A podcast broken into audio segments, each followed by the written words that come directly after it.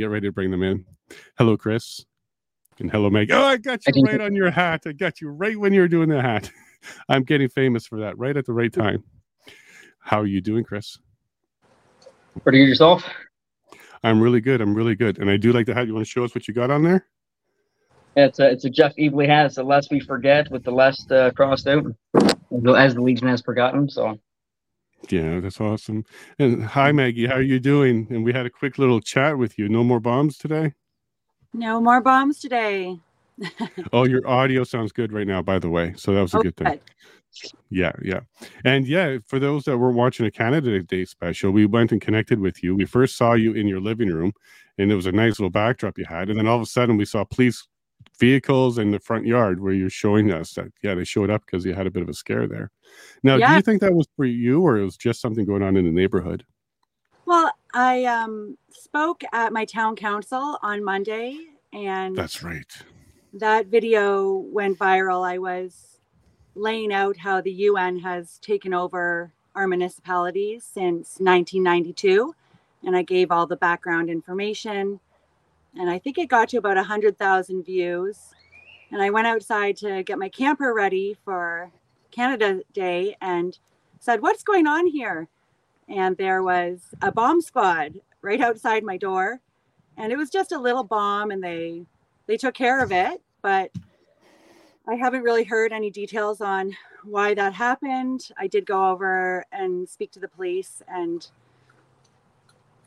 and uh, yeah, I didn't get that many details. And the other thing that happened is I started a newsletter and it was deplatformed within a month. Oh wow. Starting it. So I have to restart my my project, but that's okay. I have all the patience in the world apparently, or I'm supposed to. Absolutely. For sure. And we're going to help you there. Like if you need to get platformed or you want to do video or podcast or something, let's help you on that one because you're doing some great work over where you're at. I saw your video and uh, yeah, you're a speaker, you're an advocate, and you're doing great work. And that agenda 2030 is very very real. So uh, yeah i'll go check my front lawn after this and see if i got a package too uh, because yeah that's very real. Now chris you don't you don't take bombs seriously. You've actually been involved with and you actually fully understand the subject. I've been, I've been blown up uh, a few times yeah. Yeah a few times wow. Um, do you want to start with that photo you sent me and let everybody see what we're talking about? Maybe we can get into that story if you want sure yeah go for it Sure. And while I'm getting that ready, why don't you go ahead and tell us how come you got started in? Oh, by the way, thank you very much for your service. God bless you. Oh. Um, and can you let us know what made you get into the service? Uh, well, for me, it was just uh, I didn't really know what to do. I was uh, I was going to university at the time, and uh, it wasn't for me. Um, I spent six months at college or at university. Knew it wasn't for me, so I initially jumped out. Uh, I joined the military. I joined up in 2007. I was deployed in 2008, so it was a very, very quick uh, span. The photo that you're putting up right now, that's the crater that the uh, what the bomb left after it uh, exploded underneath my vehicle. Is that 15 feet or so? Like how deep is that? It looks like 15 feet or so. Yeah, probably about that. I'm not sure how wide. Probably 40 or 50 feet or something. Not sure. Oh my goodness and your vehicle was over top. This is the full explosion, and, and this is where yeah. your vehicle went 100 feet in the air. Yeah, so I was in, I was in the lead convoy. It was the I was the first vehicle, and it was just uh, I think it was seven seven eight a.m. and it's I I have to tell everyone that everything I'm telling anyone now today has been retold to me because I have no recollection of anything. So pretty much it's just what I, what other people have told me is what had uh, is what happened. Um, right, it has to be relayed to you. Right, right. yeah. So we were heading out one day, six seven o'clock in the morning, and uh, is the uh, busy spot down, uh, I believe it was South Panjway, uh, pretty pretty hostile area, and uh, they just they lined us up, and it was a, a uh, pole detonator uh, IED, so it was a little cord attached to the bomb, two kilometers off to the mountains, and as soon as we came up, they lined us up, they pulled the det, and it exploded. It lifted my 30 ton vehicle right up into the air about 100 meters or 100 feet. Um, it did a complete flip, and as it flipped, the uh, the tank, the, gun, sorry, is on a swivel. It's not actually connected to the vehicle, so it just the, the the gun fell out, and then I happened to fall out, and then the tank or the lav fell as well. So I was between the gun and the lav, Uh, so just due to my size and due to the positioning and luck and everything, I just luckily made it out. And uh, the three other guys with me, they didn't. Um, but I'm so sorry about that, brother. I'm so sorry. Now the recovery, of course, took some time. And what happened right after that? Did they take you out of Afghanistan, or did you? What happened? Yeah, so they flew me. Um, they flew me uh, originally. I think it was to Bagram. It's about an hour away um, to stabilize me. Uh, when they when they had found me, it was pretty assumed that I was dead um, with the condition I was in. But they picked me up. They hauled me away. They stabilized me in Bagram. Uh, then they flew me to Landstuhl in Germany. I was there for two weeks, uh, eight or nine days of which I was in a coma, uh, induced. Um, and then uh, sorry, I just lost my train of thought. Um, yeah, no sorry. So you're So- in Germany. Yep. yeah, I came back. Um, I left Germany. I was flown to Saint John, uh, close to my mom and dad's. Um, when I left the Saint John Hospital, I recuperated at my mom and dad's for probably a few months. I was walking within four or five months, so I recovered pretty fast. But I was in very good shape. Yeah, you started in good shape. So yeah, your recovery was pretty good. Yeah. And Yeah. then after the four or five months, you start walking. You're still dealing with pain and other problems. Yeah, and then I, I, I reintegrate into the base. I did an extra eight years in the military. Um, tried to get back into the infantry. I tried to deploy again. Um, didn't work out. My body wasn't really having it. And then uh, 2017, I medically released. Oh wow! Thank you very much for your service on that one. And how are you feeling today? I know it's day by day, but today is it's day by day, days. but really, like if if you don't think about your pain, and if you just, you know, a lot of it's mental, right? So if you're thinking you're in pain, you're in pain, you're in pain, you're in pain. But for me, I don't talk about pain. It's just, it is what it is, and for the most part, I get by. I have a great, I have a great wife. My family's great. So Yeah, we'll get into your family as well at one point very soon. Uh, what we're going to do is we'll bring Maggie on now and kind of get to know her as well. We'll get off this pain topic. So, Maggie, you have been an activist and you've been working hard prior to this whole convoy thing. Can you kind of let us know what got you into that? Was there an event? Was there a particular cause? Or you just felt like doing something one day and that was the thing you did? Hmm. My parents always worked overseas, and Okay. I grew up the first four years of my life in a jungle village environment and a good sense of community. And so, I, those formative years, I think, really shape a person. Um, Coming back to Canada, my dad I have a vivid memory of him saying that I would love Canada and it's a place of freedom and democracy. So I always wondered what that meant. And when I arrived in Canada, it was in the 80s and there was a lot of smog still in the air. That's been cleaned up a lot since. The highways were littered. That's been cleaned up since. And just, just, I think it broke my heart being tugged past the first homeless person and i thought Mm. that there was something wrong there's something wrong with the country um, and that we'd lost our sense of community and kindness towards our fellow human being to a sense here um, but i always loved growing up in canada i lived in cottage country i had a good good childhood i traveled a lot to um, the caribbean and I always was concerned about the environment. I think it was that first initial experience when I was younger. So I kind of was aiming towards working for the UN one day and Okay. specifically going to, for the environmental um, issues. So I went to college for ecosystem management. And while I was there, I really researched heavily into climate change and it didn't take me long to see that the the data being used and the models being used and was being blown out of proportion and that there Mm. was a lot of science that wasn't being taken into consideration and then from there i started really questioning why the un and the international organizations were pushing so hard on this and i started to see the agreements being made and then our country following suit with with legislation that reduced our, our sovereignty and our and our rights. So that had always been a concern for me. And I, at the same time, was seeing that our, our legal system and our monetary system was also being turned against the people. And uh, then I had my son about 13 years ago and had an issue with his vaccinations, and the doctors they gaslit the wrong mom in the okay. hospital that day. And, and these are not COVID vaccinations; these are just no, other vaccinations. No, okay. yeah, and it was just a simple reaction, a, a, a, rash. And I brought him in for his first one. He had a little rash. I, I didn't freak out. I took note, but then the second one I brought him in, and he had a rash all over his body when I brought him home. So I thought, okay, this is serious. I'll bring him to the hospital and I brought him in, and they they all said it wasn't from the vaccine, but it was listed as a potential reaction. And after that, um, yeah, I could handle so much corruption, but when you mess with children, that's a different story.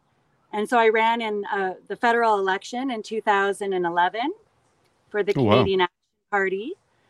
Yeah, and that party is about what was it no longer exists, but it was created by Paul Hellyer, and it was very pro sovereignty, pro civil rights, monetary reform, pretty much everything I stood for. Mm-hmm. And I took advantage of an opportunity to get that message out. And after that, I basically homesteaded and homeschooled for the last 12 years. Yes. And then I moved to Peterborough. So I was close to the convoy. A lot of friends being affected out in British Columbia by the COVID mandates. And like I said during the inquiry, I felt it was my duty to go on behalf of not just myself, but everyone that I knew that was being affected. And that something had to be, you know, we had to have people on the ground and I met the most amazing people there. And since then, and I'm so glad because it, it really brought us all together and now we can mm-hmm. Now we can all work together to transform the country. Whereas before we were doing working as individuals and um, yeah, there's a lot of good partnerships being formed now. So Absolutely. Well, let me ask you: Did you send your resume to the UN? Because it sounds like you weren't too interested anymore. No, I'm going to start my own. yeah, you're going to start your own because you did what everybody should do and follow the information and follow the data. And it brought you yeah. to a point where most people don't go when they go through that system. Yes. So that's pretty good. And then, and then, Chris, did you do education as well? So, in addition to working in the military service, what were you doing uh, with your education? Sorry, sorry, can you say it again? You kind of cut out. No problem. Uh, how about you for education? Did you follow any paths with your education, or, or was it your service that you focused on? Yeah, so I, I finished high school in 2005, I believe it was, or 06, I forget. And then I, like I said, I went to I went to university for six months. My mom and dad are both teachers, right. and they kind of encouraged me to go to school, and I tried it. I wouldn't say I really tried it because I, I really didn't, but I went. Um, so four or five months after that, I kind of knew it wasn't it wasn't my kind of thing, and I just I joined the military with big ambitions. I thought, well, I'll just I'll jump in and we'll see what happens. And in less than two years, or two years, I was in Afghanistan, which is pretty quick. Did you do cadets at all? Did Army or Sea or anything like that? No, I, I wrestled from... for uh, I wrestled for like ten or twelve years. That was my. Oh, really? That was my passion. Like, yeah. Like provincially level or something yeah. like that. Like, did you go yeah, with I went, to, I went to the uh, Canada Games. I was second, and I went to the Pan American Games. and I was second, and I was maybe seven or eight times national champion. All right, who was first those two times? They got to be huge, right? Do you still know who that was? Are they still around? Oh, I forget, to be honest. Oh, fair enough. It wasn't Hulk Hogan or something like that. That's really neat. So you were seven or eight times champion. You said? Yeah. Well done. Well done. And then that that you did that before you went to the service, or while you were doing it as well. Yeah, that was that was before. So in middle school, high school, and I did some in university as well. I mean, that's also additionally why I went to, when why, why I went to university. I got a scholarship as well to do that. But um, okay. it, I was finished the competitiveness. I didn't like it. I just want to move on. Right, and so everybody knows this is more like the Olympic style of wrestling, not the WWE style. Yes. Right. Okay. Cool. And what else do you do for recreation, for fun? Are you into guns? Are you into anything else like that? honestly, I'm just a family man. To be honest, I just love staying home and spending time with my kids. Um, I think I told you a little bit ago we're uh, we're selling our house right now. We're moving Mhm. to the woods. Um, so we're selling our 4,000 square foot home here, and then we're moving to a cabin in the woods, a 600 square foot off grid cabin, and we're going to do some homeschool. I, I don't like calling it homeschooling. Just we'll keep the kids home, and um, and we'll farm. And we'll just uh, we're to start networking and just live off the land and get back to what we used to do. That's amazing. That's what we do too. So we're homesteaders, homeschooling as well. We sold everything in Eastern Ontario, set up in Alberta. And yeah, I have Starlink and solar. There's no wires out here. So I can't get any other type of internet or, Nice. or electricity. Uh, but we love it. We absolutely love it. We've done two winters here now. It gets cold in uh, central Alberta, but there's a lot of wood and we can handle this just fine. And That's that's, awesome. Now you're in the process of moving. So did you find your place? You know where you're going to? We do. We're moving up north. I'm not going to let anyone know where we're going, but up north, anyways. No. Yeah, uh, that way. That's all they need to know. Yeah. You don't even need to know what province It's- you're going to. The, the place we're moving to has no civic address, so it's perfect. Well, that's only one place left. You just doxed yourself. we just have to look for the non-civic address. Uh, but that's cool. So, how many children do you have? And, and tell us a little bit about you, your wife, and children. Yeah, so I have uh, two kids, uh, Ellie and Lexi. Uh, they're seven and five and a half.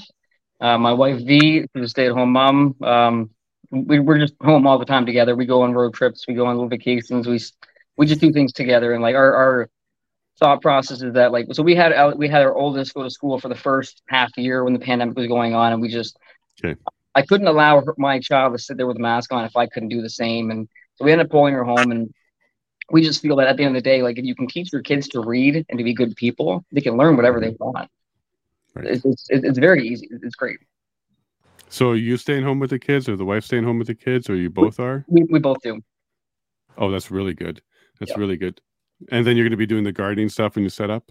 Yeah. So we're gonna once we move, we're gonna get into the farming and uh, get a greenhouse and start doing that. And we want to start uh, we want to start a, start a network within New Brunswick and a little bit of Ontario as well. We have a bunch of like-minded friends that we've met since the convoy, and hmm it's it's been great. So we want to keep those networks going and just keep building. Yeah, one of the best things to do is know your neighbors and set up a micro community. Yeah. So you'll handle some things, they'll handle some things, and if you need to, you can rely on each other. Exactly. Uh, there's a lot of that out here in Alberta, little micro communities. Uh, it's a great way to be. And then how about you, Maggie? You're doing something similar, right? You're not quite, you are on the grid, but you're still doing some stuff similar?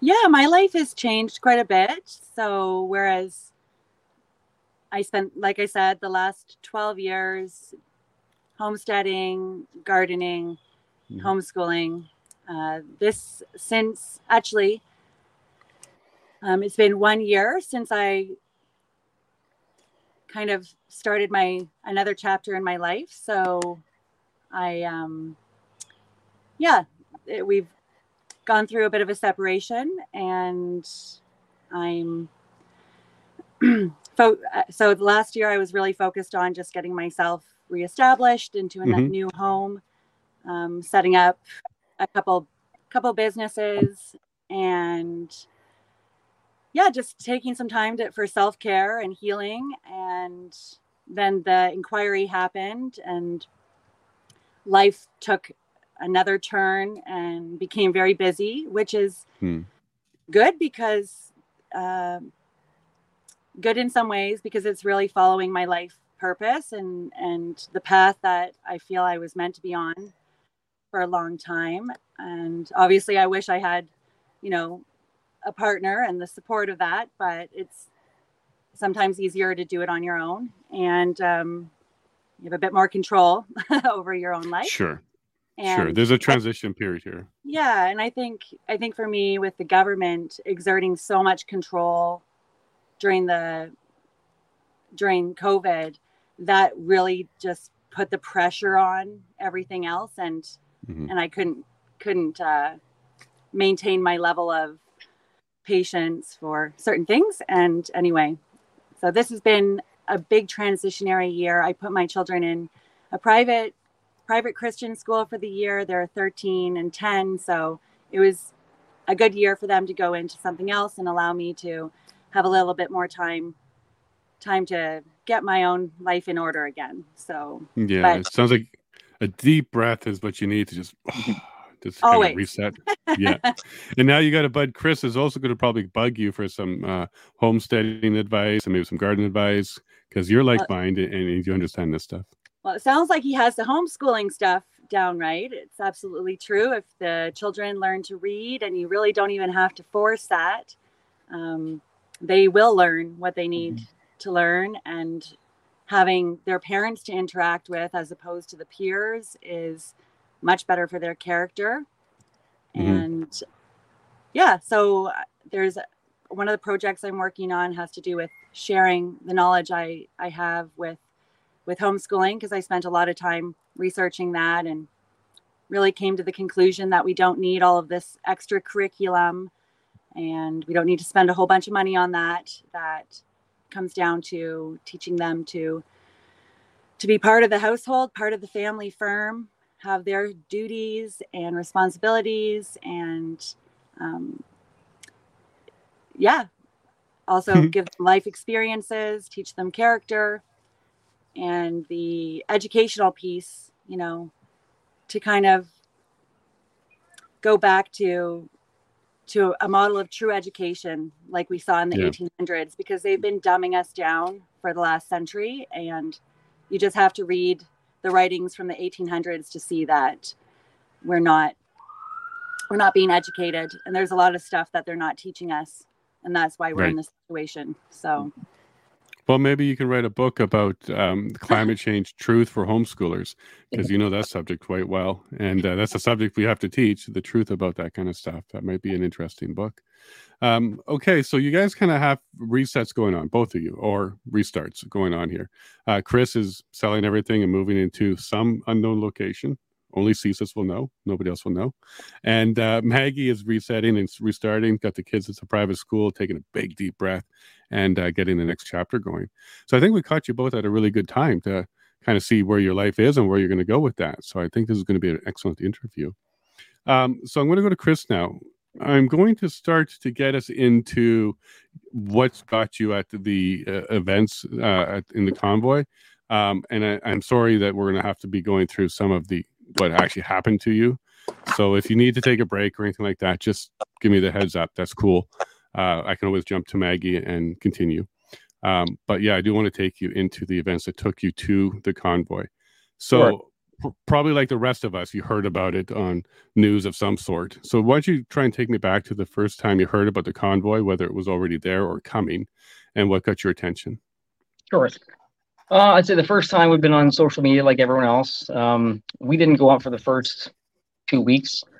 Um, we did make our way the third weekend, I believe it was. Um, my wife and I, we just wanted to see because we had, we, we watched the news, right? And we, we watched social media and it was all conflicting. We thought, well, we want to at least go see ourselves so we can get a good view and a factual view for ourselves.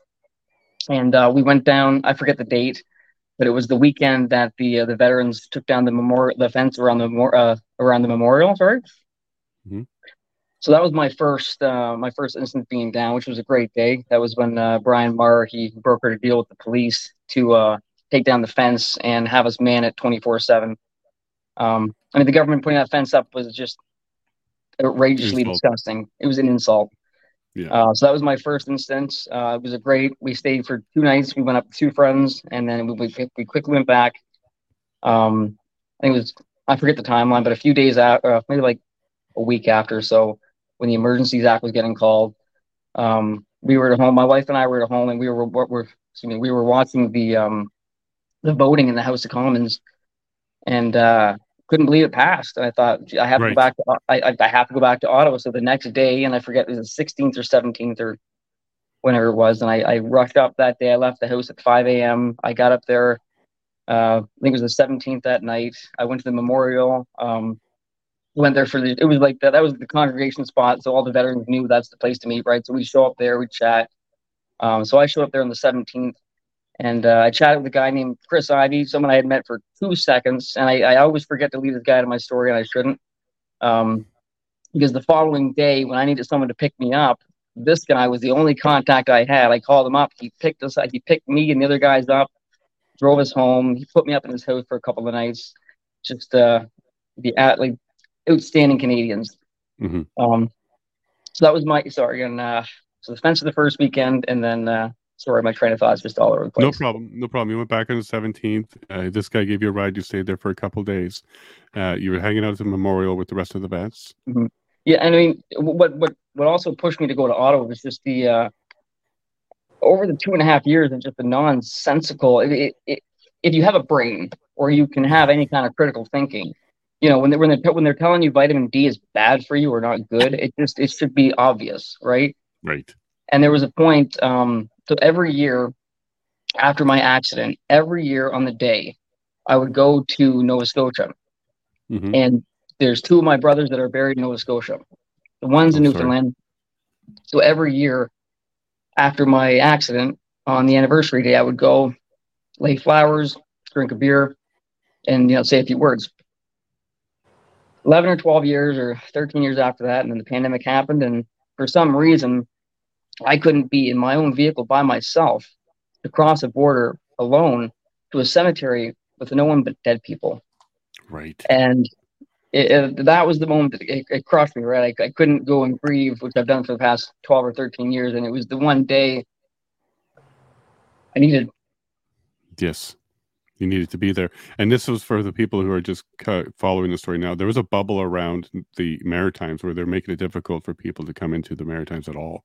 So yeah. this is what you ran into. You were trying to drive there, and they stopped you and wouldn't let you in. Yeah.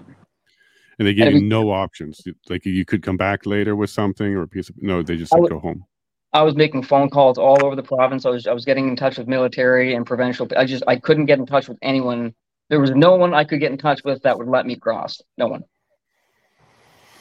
I'm sorry that you missed that. Did you end up going back the next year? I haven't been back since. Um, don't know what it is. Just uh, I, I got to get back there soon. We just but we've been nonstop busy and. When is no, your anniversary for this? I got to get back. It's December thirteenth. December thirteenth. Well, yeah, we got lots of friends. We got lots of friends, right? Let's make sure we get you there. Um, you got to go back. Got to get back there. Agree.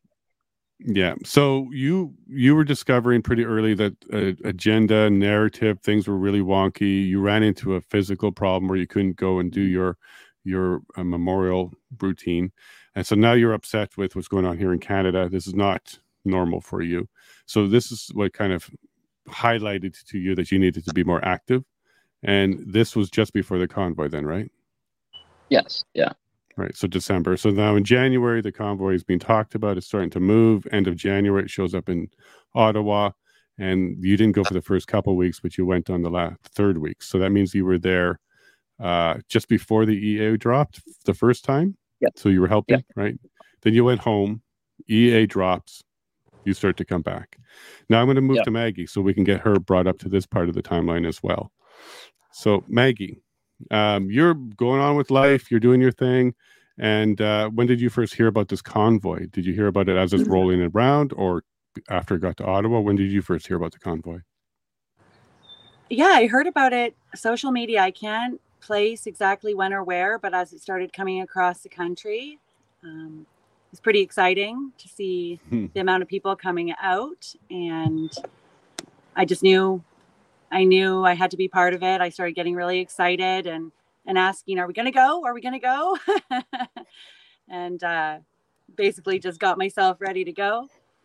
And I guess for me, the it was a Remembrance Day before that.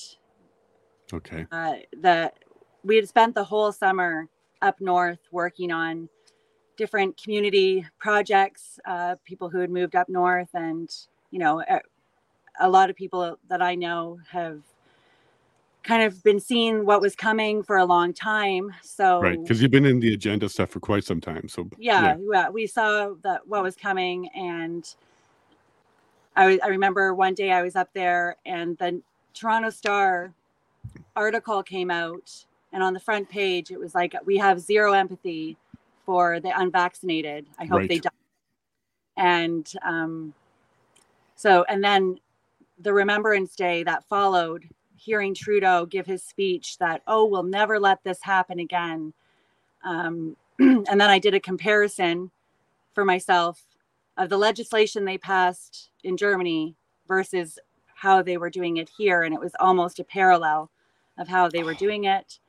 And so going into that winter, all I wanted to do was leave Canada. And the travel restrictions, I'm a problem solver. I could not find a way to get me and my family out of Canada. hmm And so I lost, I was, I normally have a lot of routines in place to make sure that my mental health is very, you know, is, is good. And that January, I could feel it slipping. And Mm. a, a lot of people did. It was like such a darkness at that time because, you know, the second week of January, I think, is the darkest, hardest time for, for Correct. in the north. I think that statistically, that's when people, you know, are most likely to to end Be their life and and be depressed. Yes. yes. And so I remember mentioning it to my close circle, like I'm not doing well. And then the convoy happened, so it gave me such a boost. Okay, I'm going to do something. and Well, yeah, it was uh, exciting. So you weren't scared of all the white races coming from the west then? not at all. No. No, because there's a bunch of us that were called racist and misogynist and stuff. You weren't worried about us making our way there? So I've been seen through the the way that the media portrays things for a long time, and Right. I can pretty much spot their lies really well, they're talking. yeah. Yeah, that's how you know they're lying. They're talking. Yes.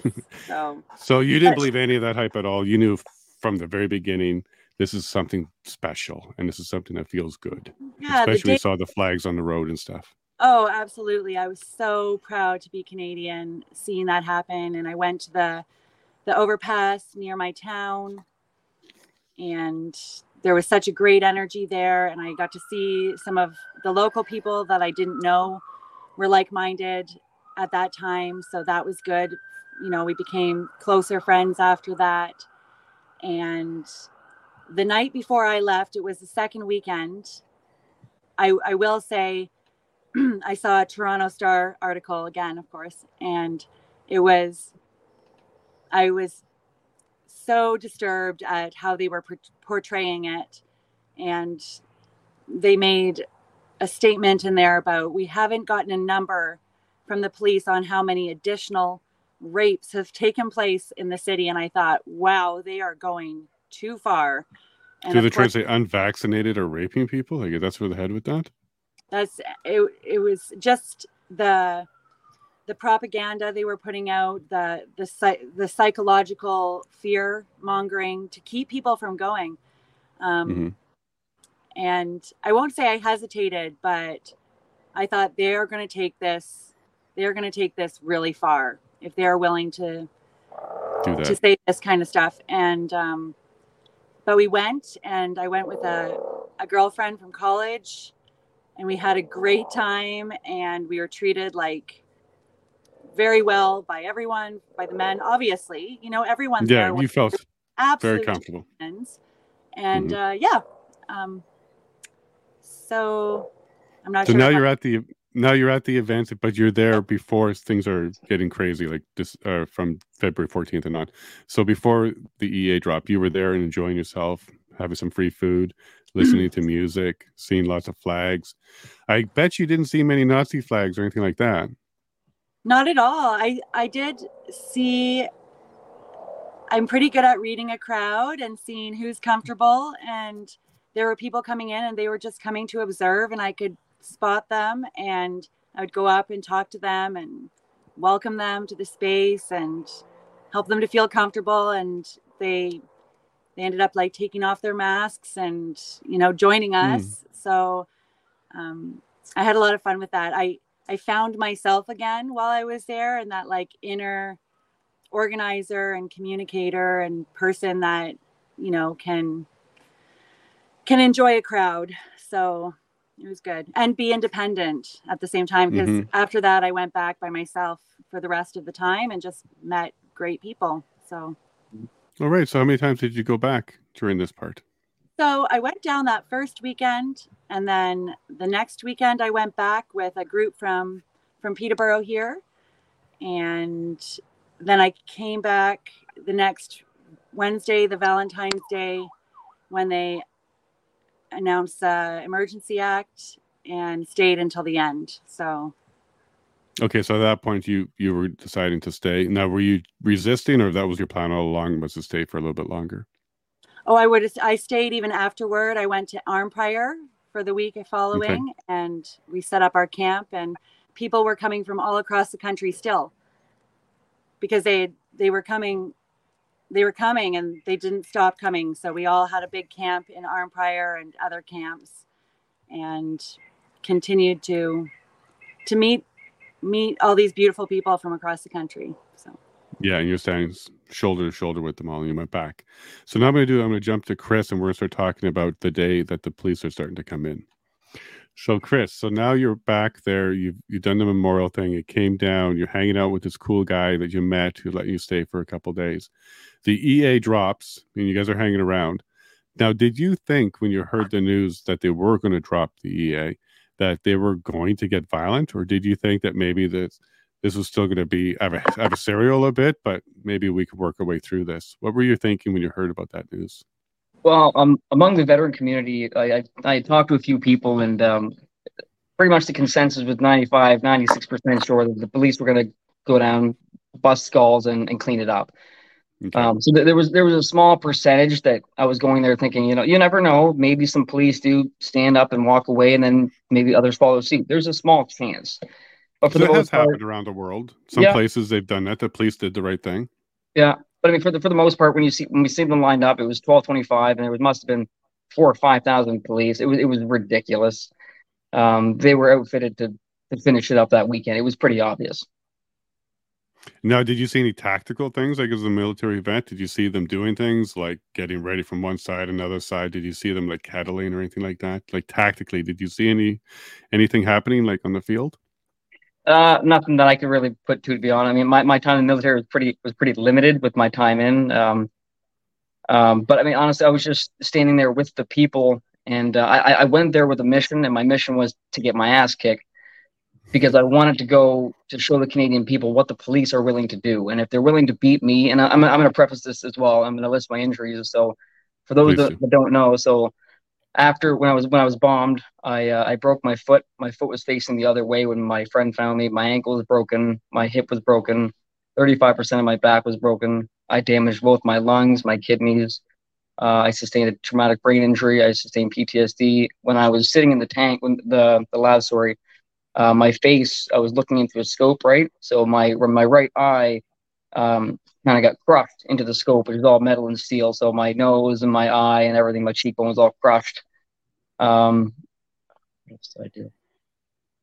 Uh, hearing loss, tinnitus, whatever. But uh, like I, I get I get pretty banged up. So when I was at the when I was at the convoy, I was telling the police, I was conversing with them. I had about twenty to thirty minutes, I was conversing with each one of them. And each one I made known. I said, "Listen, I got blown up in Afghanistan. If you happen to arrest me, you don't need to, you know, violently beat me. Just arrest me and, and be done with it.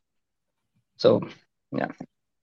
Yeah, so you let them know ahead of time. I even think you mentioned in the POEC that you let them know that you had some medication for pain relief, and I, I you were really, yeah. So you were there letting them know what your situation was because you were concerned they may take it too far. You understood you were going to be maybe rough handled a bit or arrested. You understood that. You were there for that but you also let them know that look you don't need to i'm not going to resist i'm not going to fight you uh, you you don't have to be rough with me you kind yeah. of talk to them ahead of time yeah and now, I, I also, also good yeah now were you making contact with them were they were they saying like yeah okay we understand or were they just kind of staring through you uh, it was 50 50 something like i had two police officers one uh, mr john kim he he shouldn't have been there and he told me he like he he was one of the people that I thought if anyone's going to get up and walk away, it's this person. Or like there was a few. They knew what they were doing was wrong, but the consensus was going against it, and there was too much pressure against them, and they just didn't have enough. They didn't have the fortitude to stand up and say, "No, this is this is not right." They're weak, and so that's why I will take my time and I will get to that uh, the policeman who beat me. I'm going to criminally charge him. I'll get after him. Take if it takes me ten years, I don't care. We need accountability. Right.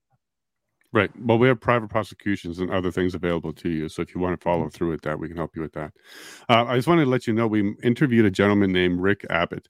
He was a staff sergeant for the Edmonton Police Services, and he took us through this incredible story about how the police service itself was cracking down on officers and getting them to comply, all the way to 99, 100% compliance all the way to shaming them and making them eat in a room called the shame room if they wouldn't comply. So even on the police level, there was a lot of brainwashing and uh, indoctrination going on. So I can understand that this one officer who didn't feel comfortable with what was going on, I can understand why they were still there. They saw mm-hmm. colleagues being fired. They saw a lot of other people having trouble. Uh, yeah, but I'm glad you got names. Yeah, they were afraid of their promotions, paychecks, and uh, what else is it? Uh, pensions. Yeah. Right, the PPP. Yeah. Uh, yeah, yeah, yeah. And I'm not saying it's right. I'm not saying what they're doing is right. I'm just saying this is where they were at, and this is what was going on. Um, and I'm sure if you remember the OPS, Ottawa Police Services, let mm-hmm. go twenty percent of their police force because they wouldn't vax. So you were left with all the ones that were highly compliant with their uh, senior command, which is not what you want. No, no, not if you want. Hundred percent, but they got the critical thinkers out, and I think that's part of the design. And Maggie knows this; she knows that this is part of the design. Uh, you get uh, the free thinkers out, and you're left with the robots. Uh, she understands this one. So what I'm gonna do now is I'm gonna jump back to Maggie and see what got her up to that point where she's now facing the police officers, and then I'll come back to you and we'll we'll do your video and, and take it from there if you don't mind. So Maggie, you were hanging out. and It was party time. You're having a good time. the EA drops did you th- as chris just explained he understood that it might get rough and he understood that he might get arrested by sticking around. And that was kind of his point to show canadians uh, people standing up for this. And hopefully he was hoping maybe some of the cops would you know drop their their gear and do the right thing. We've seen that happen in other countries where the police officers in their riot gear drop their gear and do the right thing. Were you along that mindset too or did you think this is going to get rough? Uh, so when you decided to like first you're going to tell me the story of where you you found that spot to sit down at or mm-hmm. kneel down at. Uh, but before you got there did you think they were going to rough you up? Or did you think maybe if i show some love and patience they may smarten up? What was your mindset at that time? I had been hearing reports from the previous day. So i was arrested the day after chris And so I was hearing reports all day that they weren't actually charging anyone, that they were um, roughing them up, taking them out of town. So when the announcements were going off that you'll be charged and arrested and you need to move, I knew that their threats were empty and that we weren't doing anything wrong. And I wasn't going to back down from that. At the same time, I had no intention of being arrested that day. I I didn't really know what my plan was. Um, okay. So it did happen somewhat organically. At a certain point, it just happened naturally, I'll say. And now you didn't think you'd be arrested because you didn't think you were doing anything wrong. So you thought that they're not going to arrest you because you're not doing anything wrong? Well, I thought that they would arrest us, but they wouldn't charge us with anything because they couldn't. They couldn't justify any of the arrests. So I was willing so to. you thought they would detain you and lock you and move you. You, you knew yeah. that because of reports from the day before. They're just yeah. moving people out of town and dropping them off. Yeah. So you thought that would be the worst case scenario. Yes. Okay. Yeah. So that seems to be like in a calculated risk. It doesn't seem to be a big deal if all is going to happen is you're going to move around and drop you off. Yeah. Is that what ended up happening? So you. And I was yeah, go ahead with your question. No, I was going to say. So, as you told me before, I think it was a Canada Day special when we first met you. Uh, it was kind of interesting how you found yourself right where you were. There was something about a piece of paper. If you want to kind of recall that.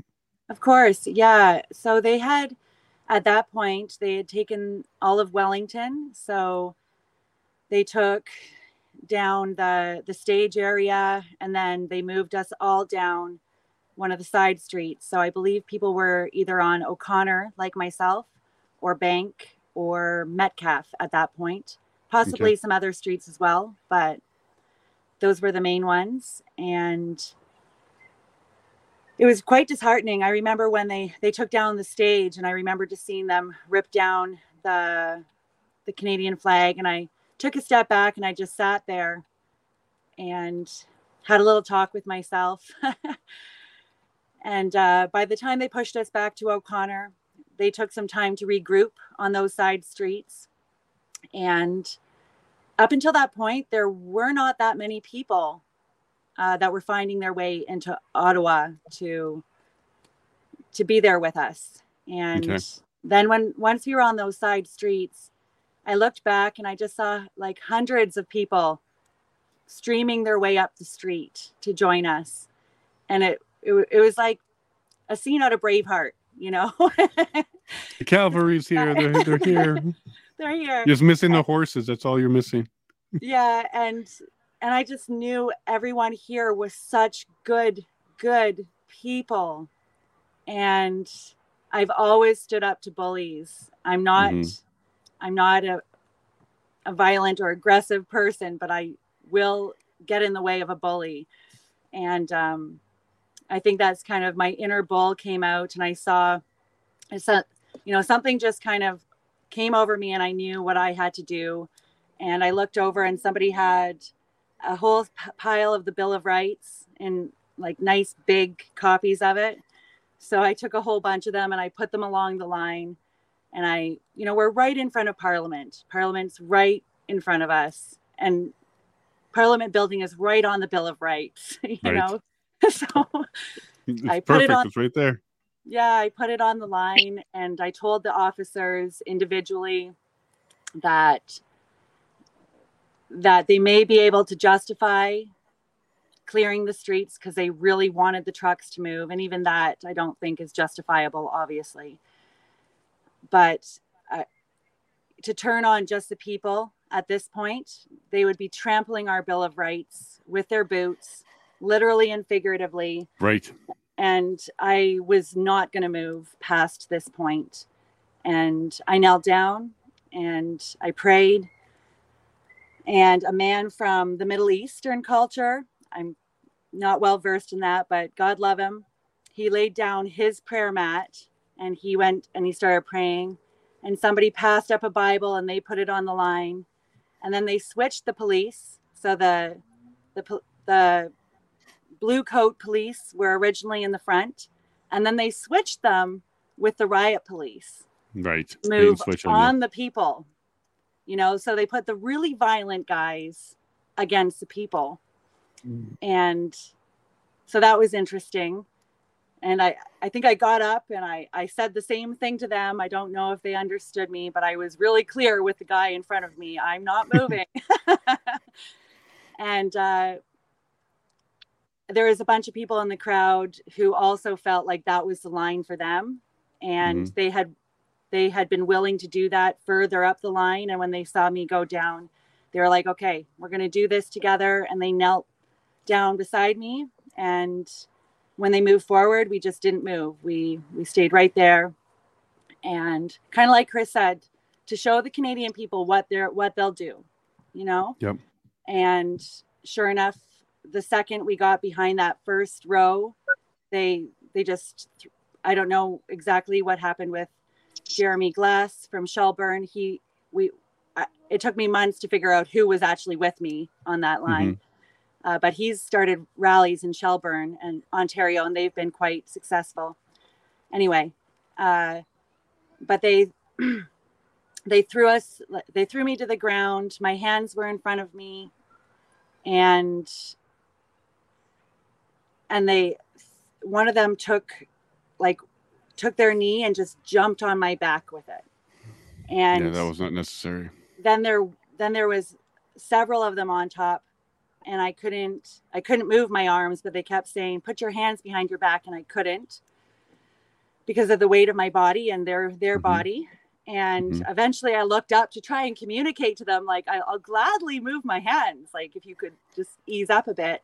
And they they had a gun right at my head, so so afterwards, even though I knew what I was doing and I was okay with what I was doing and I was willing to do that, I had some PTSD after that from because the pain. I associated the pain with the image, and it took a few right. days for that to actually kick in. And all of a sudden, it was like constant flashbacks to that. but I'll go back to that moment. And so they picked me up off the ground and they handed me to the police officer from Ottawa. And he's like, he just looked at me and I looked back at the scene and the Bill of Rights was swir- they were all swirling up in a wind tunnel with the, with the snow like this mm-hmm. behind the the riot police moving forward and he he dropped a tear and he said i want you guys to know you won this today you proved you were peaceful and the truth will come out one day. And then he processed me and drove me out of town like a raccoon and dropped me off in the snowbank with a few others. But you know right away the they were dropping us at a tow yard where they were taking the trucks. And there was a trucker there with some of the with one of the men from the biker church and they drove us back to that church and i walked into this warm building with a huge mosaic of jesus right in front of us and warm food and cots and good people. And i just knew we did the right thing. We did the right thing. And um, and it was like a high in a way. We yeah. you know we kind of went through a portal that day of fear. It's like well, we're not going to be afraid of of this and i've read a lot of old christian books like john john bunyan's pilgrim progress sorry am i saying that right i always mess mess that up i think it's john bunyan is it okay. Paul or John? Anyway, I'm but sorry. he talks about paper dragons, right? So when we're afraid of something, and that's what they looked like. They to me they just looked like green paper dragons that actually had no authority.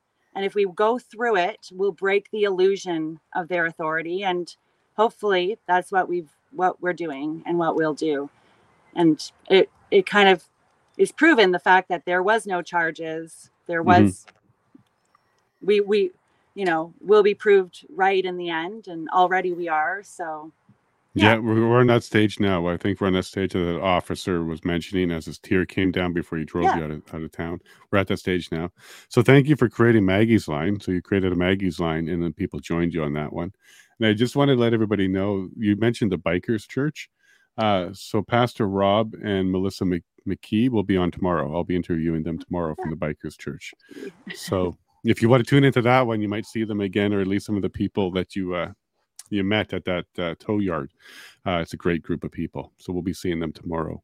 A special Saturday one because that's what they're available. So we'll be having them on tomorrow. So, Chris, what I'm going to do is I'm going to bring it to you, and I'm sorry, buddy, but I'm going to bring up your POEC testimony because I think you captured quite a bit of it right there. And then what we'll do is we'll go into uh, the rest of your story after we watch that video, if you don't mind. That's good.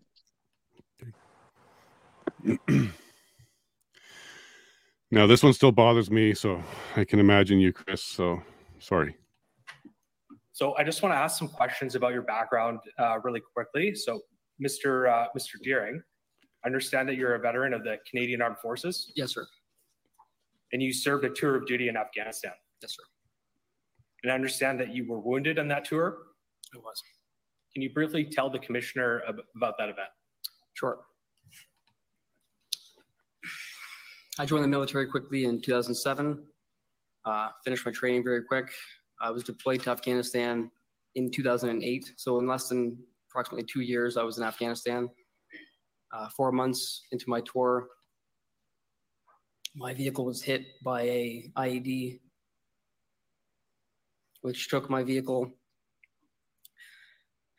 Sorry, it uh, blew my vehicle about 100 feet in the air, killing three occupants immediately and leaving me seriously wounded. I asked the policeman who was on both sides of me, I said, Do you mind? You know my conditions. Is it okay if I sit or kneel because I'm in chronic pain? It was obvious. My face was flushed and I cried multiple times, and I don't cry ever. I was, it was the worst pain I had felt since I'd been blown up. The fact that I couldn't sit or stand was to me cruel and unusual punishment. We would go 15, 20 minutes without even moving.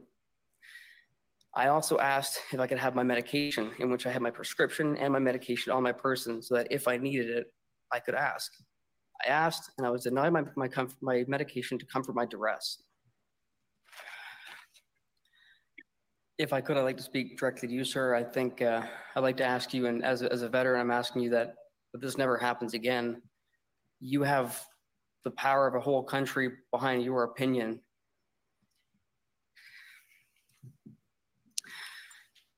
Please use it to protect the Canadian people from this kind of misbehavior from this government towards its people ever again. Please. Thank you. Chris, thank you for saying all that. I really appreciate that. Thank you for saying that for us. This is what everybody was thinking and feeling, and uh, you represented us very well right there, Chris. Uh, can you kind of take me back to that moment when you were talking to Rouleau, Rouleau, and you were looking right at him? What was his expression? What was he doing at that time? Initially, I, I thought he was. Uh, his look seemed as though he was he was really taking what I was saying in uh, and, and I thought I thought he'd be impartial. Um, obviously, I don't I don't think he cared one bit. I mean, he listened, he probably understood, but I don't think he gave one shit to be honest. Yeah, well, we saw that in his report, didn't we? Yeah. So in the end, you know, he gave you a face to look at, but I don't know if he was connecting with you on that he, at all. I, I, will say he was he was the only one person to thank me for my service. That was it. He did. Okay. Yeah. Well, that's good. That's good. Well, we do love you for that for sure. okay, so now we're going to go back to the day that this was happening. You had two officers on either side. You wanted some relief. You couldn't get it. So, did they pick you up and put you into a vehicle and take you away like they did with Maggie and drop you off? Well, uh, do you mind if I go back to the beginning just to kind of recap? Please go. Please go. Okay, yeah. so so it was, it was around. Uh, so, like I said, I came up the 17th that night. Uh, I met some people. The following day, I I slept in my car that night. I wanted to get the full experience, so I slept in the snow in my back seat of my car. Um, I woke up around you know five six o'clock, kind of started started moving. I went down to the War Memorial around I'd say eight or eight thirty, grabbed a coffee, started chatting, and then I we, we saw the police mobilizing. I think it was later on, and um, so twelve twenty, uh, there was a handful of uh, veterans around the memorial, and we said, well, it's time to go. The police were mobilizing, so we all went. Um, so we lined up probably about 12, 25, 12, 30, um, which we had a face to face probably 20 or so minutes before they even started uh, advancing. We had time to converse. So, I, like I said, I had time to talk with four or five or six police officers, had a five minute chat with each one of them. But, like Maggie said, as soon as you chat with one of them, they kind of move around. So they get, they don't, they don't want to get too personal, right? And then they switch right. in other people. So, uh, and like the the last person that I spoke to, my luck, the guy happens to be like six foot five or six foot four, whatever he was, 230 pounds. And uh, I told him too, I showed him the photo of my bomb, my crater. I said, listen, you know, if you do arrest me, just don't hurt my back. The guy need me right in my side twice. The guy's 240 pounds ish. Um, pretty, pretty hard blow. So I, I took two knees to the side um, the second one pretty much turtled me. I, I knew I couldn't take a third one because it could have broken something or really damaged me. So I turtled up.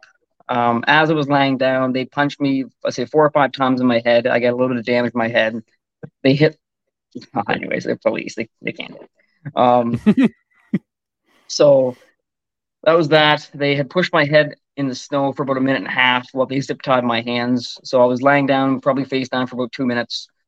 Um, they finally brought me up to a standing position. Um, I needed help because I couldn't get up, so I had one officer on each side.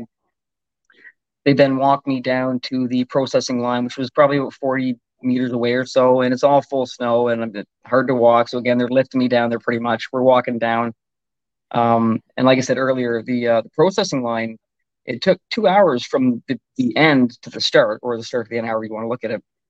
So for two hours in minus 20 degree weather, I was zip tied, standing up. They wouldn't allow me to sit. They wouldn't allow me to kneel. There was no reason by it. There must have been 4,000 cops there. What am I going to do? Run away? Right. So they denied me that.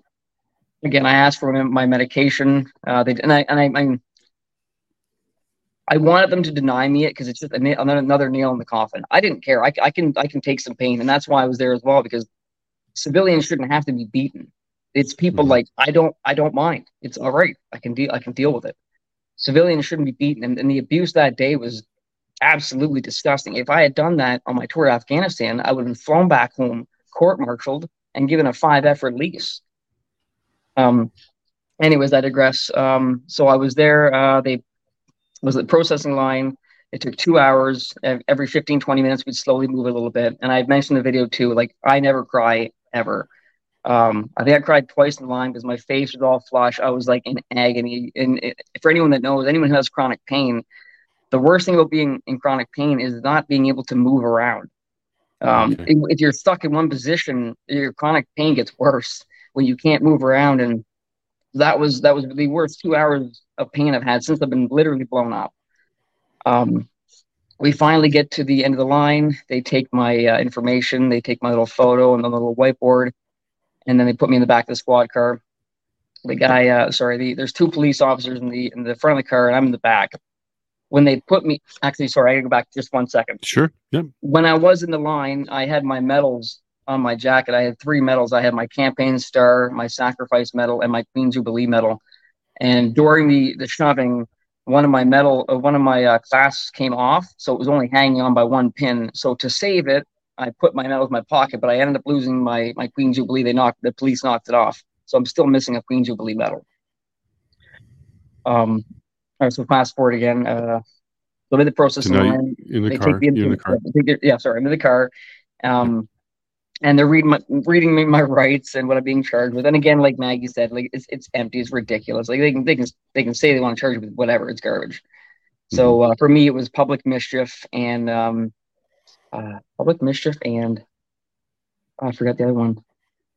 Resistance or anything? No, they want they want to put assault on mine, but I'm like, guys, like that's that's ridiculous. Go for it. I don't care. But uh, no, there was two. I forget the other one. But um, anyways, they, they chat with that for about five minutes. And uh, sorry, leading up to that, when they put me in the squad car, I had the zip ties on my on my wrist, and my wrists were, be- were behind my back. Now, the way the zip ties were pulling out, they were they were coming out from my back, so I couldn't physically sit down. Again, I had injuries, right? So I couldn't physically sit down in the seat. I was lying on my side, and I also have I also have uh, hearing loss. So the, the, the policeman he, he's talking to me, and you know they get that glass right, and I'd say, "Excuse me, sir, I, I can't I can't hear you." And I asked him three times, and every time he get angry, thinking I was like messing with him. Like, right. sir, I, I have hearing loss. I'm sorry, I can't hear you. And he get frustrated and whatever. But after 10 minutes, the um, the senior officer, he went for a few minutes and he came back and he said, Well, you know, today's your lucky day. So is that so? He said, Yeah, you're not being charged with anything. I said, Well, that's great. I said, uh, I said, Can I know what uh, what changed? He said, No, you don't need to know that. I said, Okay. So at that point, in my understanding, I'm free to go. Mm-hmm. No. So as soon as they finish that, they're like, okay, you can get out of the car. Now you're going to go into this paddy wagon. Well, that doesn't make any sense. Why am I going to a paddy wagon? I'm free to go. But like again, Maggie said, they, they want to waste your time. They want to truck you out in the city so they can use your time up. So I sat in the paddy wagon for 45 minutes. And for anyone who has never been in a paddy wagon, when it's cold outside and they're stationary, there's no heat. So and, right. and, the, and the, in the middle is all metal. It's all st- or steel, whatever. It's it's freezing. And there's so when you walk in, there's only one portion that you can really stand up tall. The other spots is pretty much like a bench you're gonna sit down, right? So for me, after the two hours of the paddy wagon being filled up, I had chronic pain and I had to stand up. So I had a little spot that was probably like a, a, really tiny spot that I had to stand. I had to ask the other four people. I said, "Do you mind if I go stand in that little hole so I can stretch my back?" It was brutal. Um, so eventually, after a couple hours, they drove us around and they dumped us off at this. Uh, what was it? Sorry, hang on. It was a public works building, um, like 20 minutes outside of the city, and uh, they opened the cabinets up. They they got us out. They gave us our personal items back. They gave us no, they gave us no paperwork. Um, there was two policemen that came out. One was the more scary guy. He's, he came out. He said, uh, "He said, hey, don't you fucking come back to Ottawa, or we're going to charge you." Mm-hmm. And then he went back to his vehicle. And the other officer came out. And he's like, "Oh, you guys are great, man. I watch uh, who was he? What Jordan Peterson?" And he he, he sympathized with us. I'm like, "Well, what are you doing then?" Yeah. Um. So that was that was that. Uh, then they ditched us there. That was around I think six or so in the evening, uh, 5:58. And then I called again. That the guy I met Chris Ivy. I met him. I met him for five seconds. I called him up. He dropped everything. He drove 40 minutes to get us. He drove me and a few friends to get us home. Um, and I stayed there that night, and yeah, it was, So it was then- an so experience. like, I didn't, what's that? So you left. You didn't go back. So after you were dropped off in front of the public works building, you called your friend, and that was it. And I was debating going back the next day, but uh, as Maggie will probably tell you, there was a lot of unknowns. I mean, it, there was empty promises, and I didn't care about getting arrested. The second day was more was way more violent, and I thought like, what happened to me was nothing. Getting kicked and punched, whatever, it's not that bad. But being hit with batons, pepper spray, trampled with horses. I had a friend who was hit with the muzzle of a weapon. Mm hmm Is that the video that we saw where they were doing that? They're hitting him on the ground with the muzzle. Yeah, and I asked him how it was. He said, "Oh, you know, it wasn't that bad." But that's all the, the people who were there. It was the same kind of sentiment, right? We are all like, "Ah, it's all for the greater good," you know. Well, you're also under adrenaline and other passionate things, so you wouldn't have felt all the pain that was really there as well. Yeah. Okay, so now now you you're back to your friend's place. You've you've walked away. You're not coming back the next day. I think that's the day that Maggie is there, so she's the day after you. Yeah. So now what we have is I'm going to go back to Maggie. So Maggie, now what we have is basically you're both on the same day now.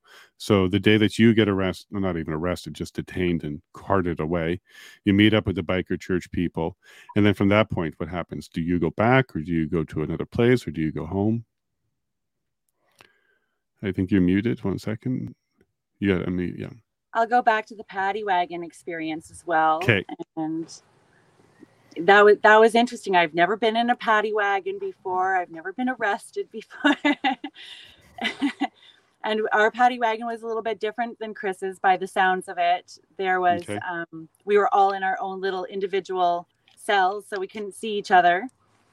And it did seem like it was going to go on and on forever when we were being driven out and I just had to think to myself, okay, Maggie, just just assume that you're going to be in this for the next 24 hours.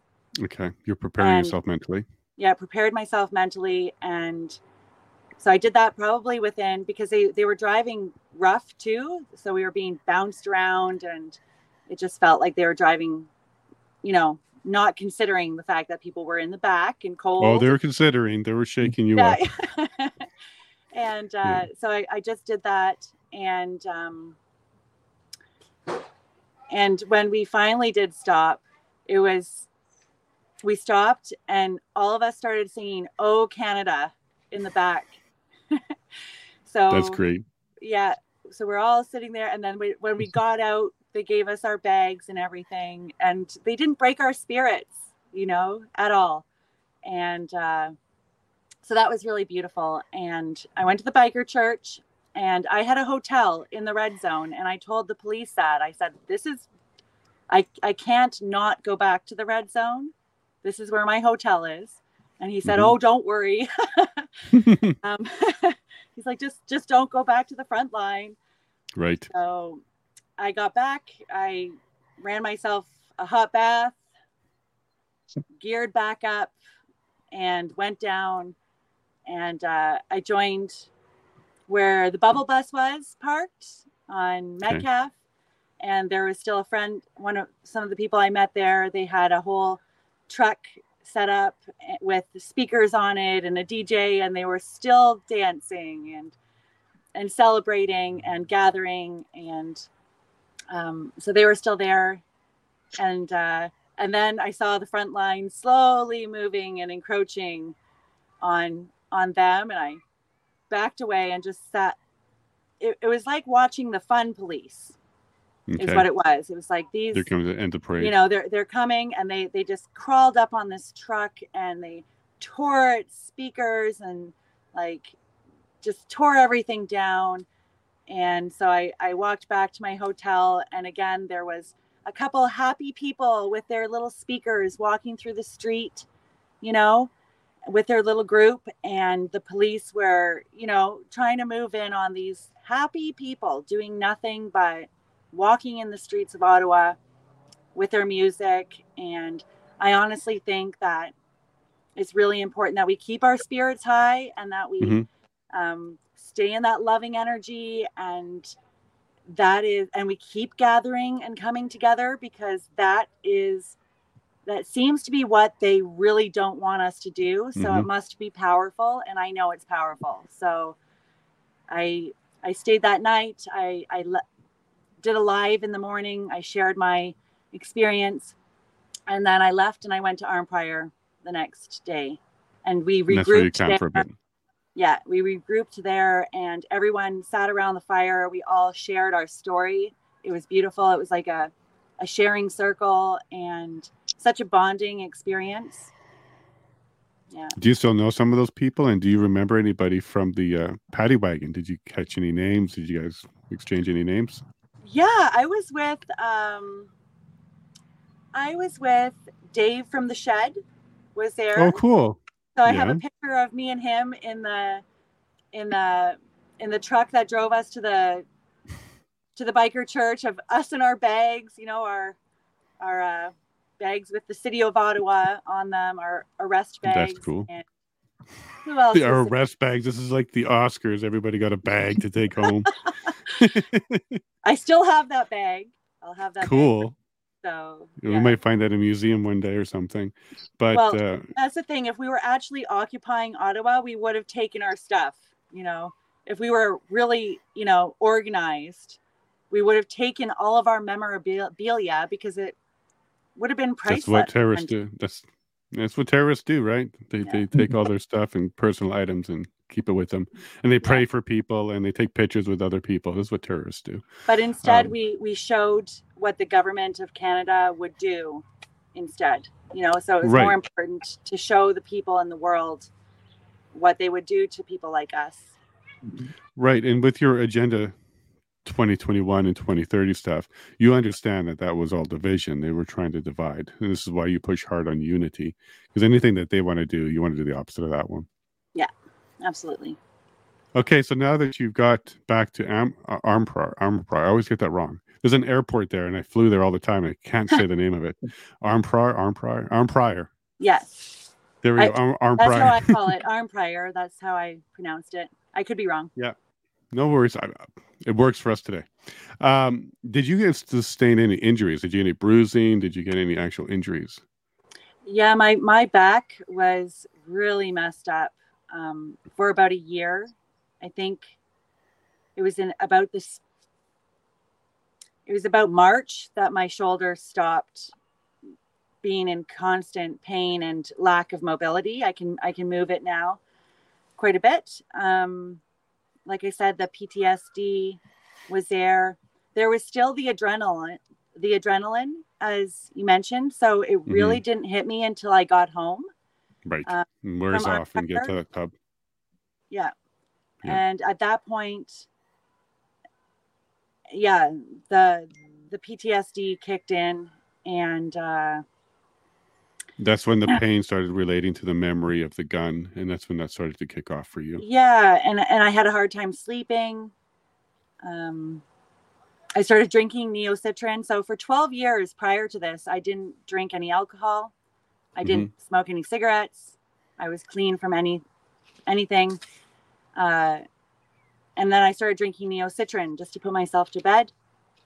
And um, just had just had a hard time dealing with like my window of tolerance to stress shrunk to zero. Oh, sorry. So everything everything I was already dealing with in my life, I couldn't deal with anymore. And that's why I left in one year ago today. Oh, wow. So we have Yeah. a bit of an anniversary today. yeah, but it was all in a way a good thing because sometimes people aren't meant to be in situations so long that they're putting up and tolerating with a large degree of stress and stuff like that. So I look at it as as uh, you know, I have to I have to see the lesson in it and look at it as a good Right. thing. And Mhm. um, I don't have those flashbacks anymore. I've really made an effort to to heal qui- as quickly as I can because we still have a lot of work to do in the country and Mhm. we need as many people in their right mind and healed as we can as we can you know as we can get to so it's important Absolutely. And But some in- would say we have, oh, sorry. but in Arnprior was a beautiful experience. We got to see, I got to see an entire village set up in less than a day. And it goes to show what Canadians can do when we work together and we pool our resources together. Because I truly think we could fix this country if we turn our attention away from expecting the government to do it, mm-hmm. just picking up the ball and starting to fix our communities on our own. Um, and just step up as leaders across the country and not wait to get elected to do that. You know, we can we can fix the country by working together. So absolutely, and I think conversations are a big part of that. It's kind of why yeah. I'm doing this. You may not know, but I'm running for office. So between now and 2025, uh, my goal is to be an MP. Uh, this is my way of reaching people and to teach myself how to be an MP by talking to a whole bunch of people and learning a bunch of things. Mm-hmm. Uh, so this is my path forward. So I do appreciate you sharing all your stories because to be a good MP, to be able to represent people, to have your constituents in your mind, you need to be able to talk to all types of people with stories and communicate with them.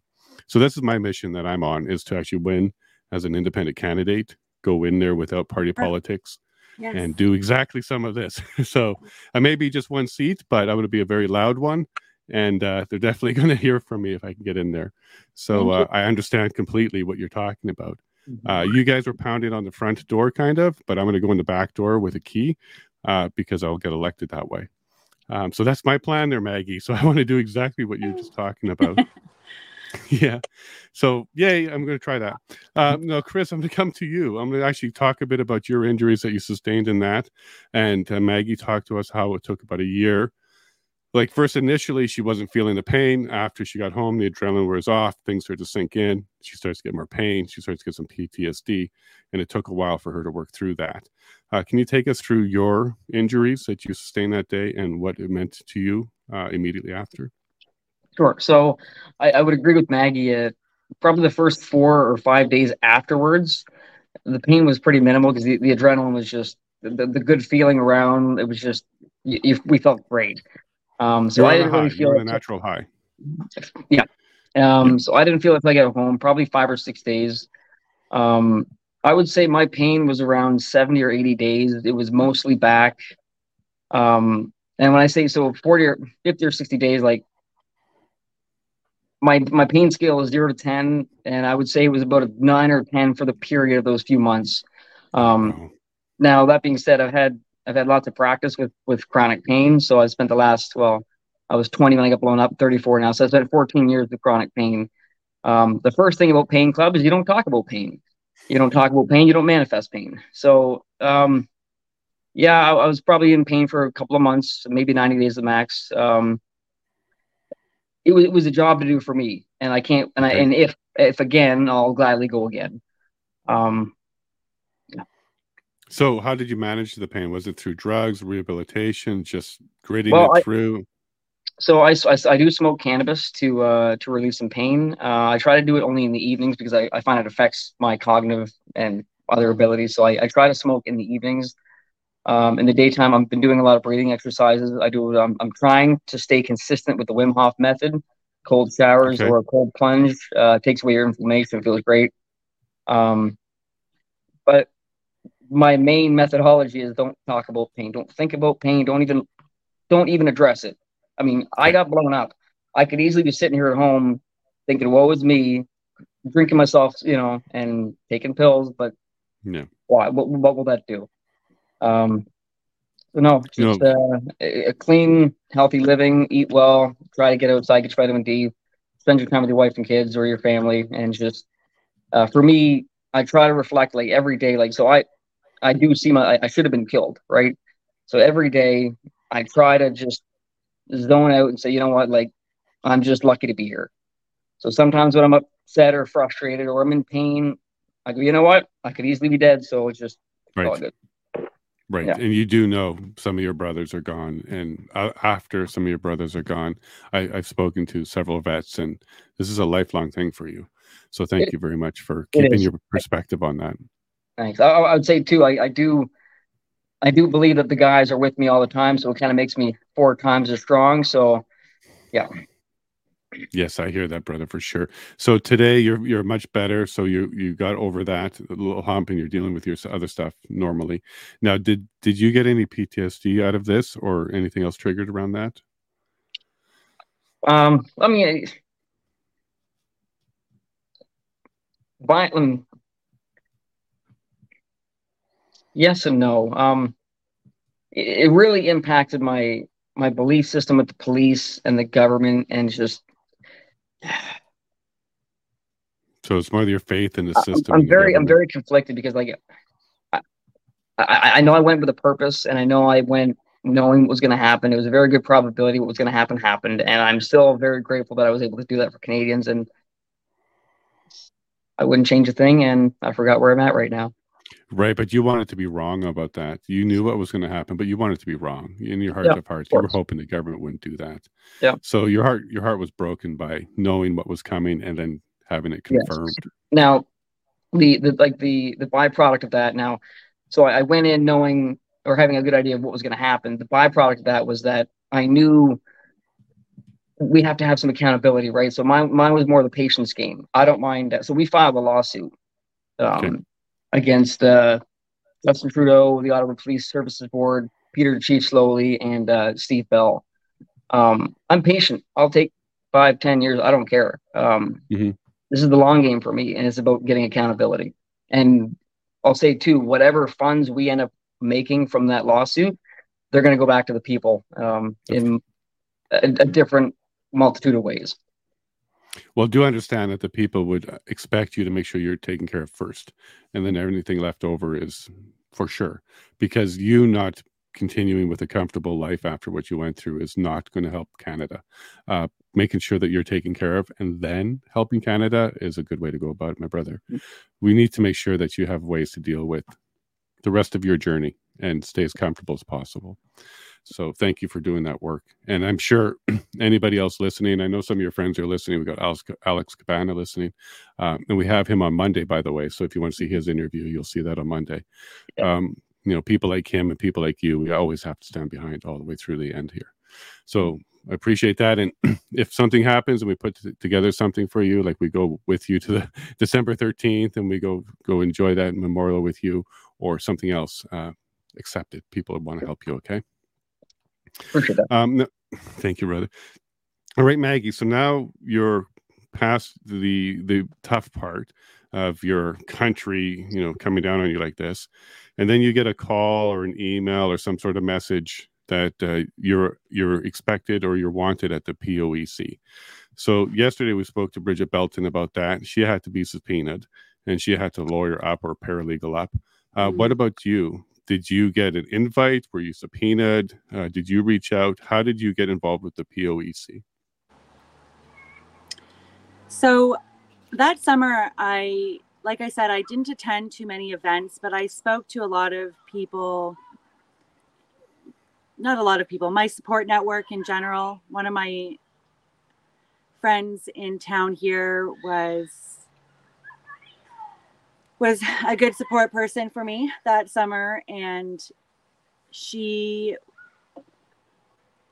and I shared my story with many people, I guess many people, even though I didn't Mhm. attend that many events. And people were inspired by it. And I guess the story made made the way around and they asked I, I got a call saying, We hear you have a story to say to, to tell. And I and they asked if I would give a statement and I did. And I got a call back within a week asking if I would go, and I had a week to prepare. So it was kind of hard because I hadn't gone through any of the video. I had blocked it out of my mind. I Mhm. had moved on with my life as best I could. And so that week I had to peel through video, and it was hard Yes. hard to watch. And um, but going back to Ottawa and being able to share my story in such a public way, even though I feel it didn't really come out and come through during the testimony as much as I would have liked it to, that healed me and especially so afterward, I felt like a different person when I went and I shared, and then I walked the streets of Ottawa afterwards. Going back the day before I, I testified, I walked the streets of Ottawa and I just wept. I cried. I remembered everything. And then I spoke at the inquiry. And then I went, I left the building and I walked down the streets again. And it was very healing to be able to share share the story. So I highly recommend people who were there to go and, and have that experience if they can and even walk the streets, cry, and sit in a circle at the Parliament ground with with the Welling Street regulars, whoever is there, and share your mm-hmm. story. Mm-hmm. And, you know, that's how we can heal from that because there is a lot of buildup there.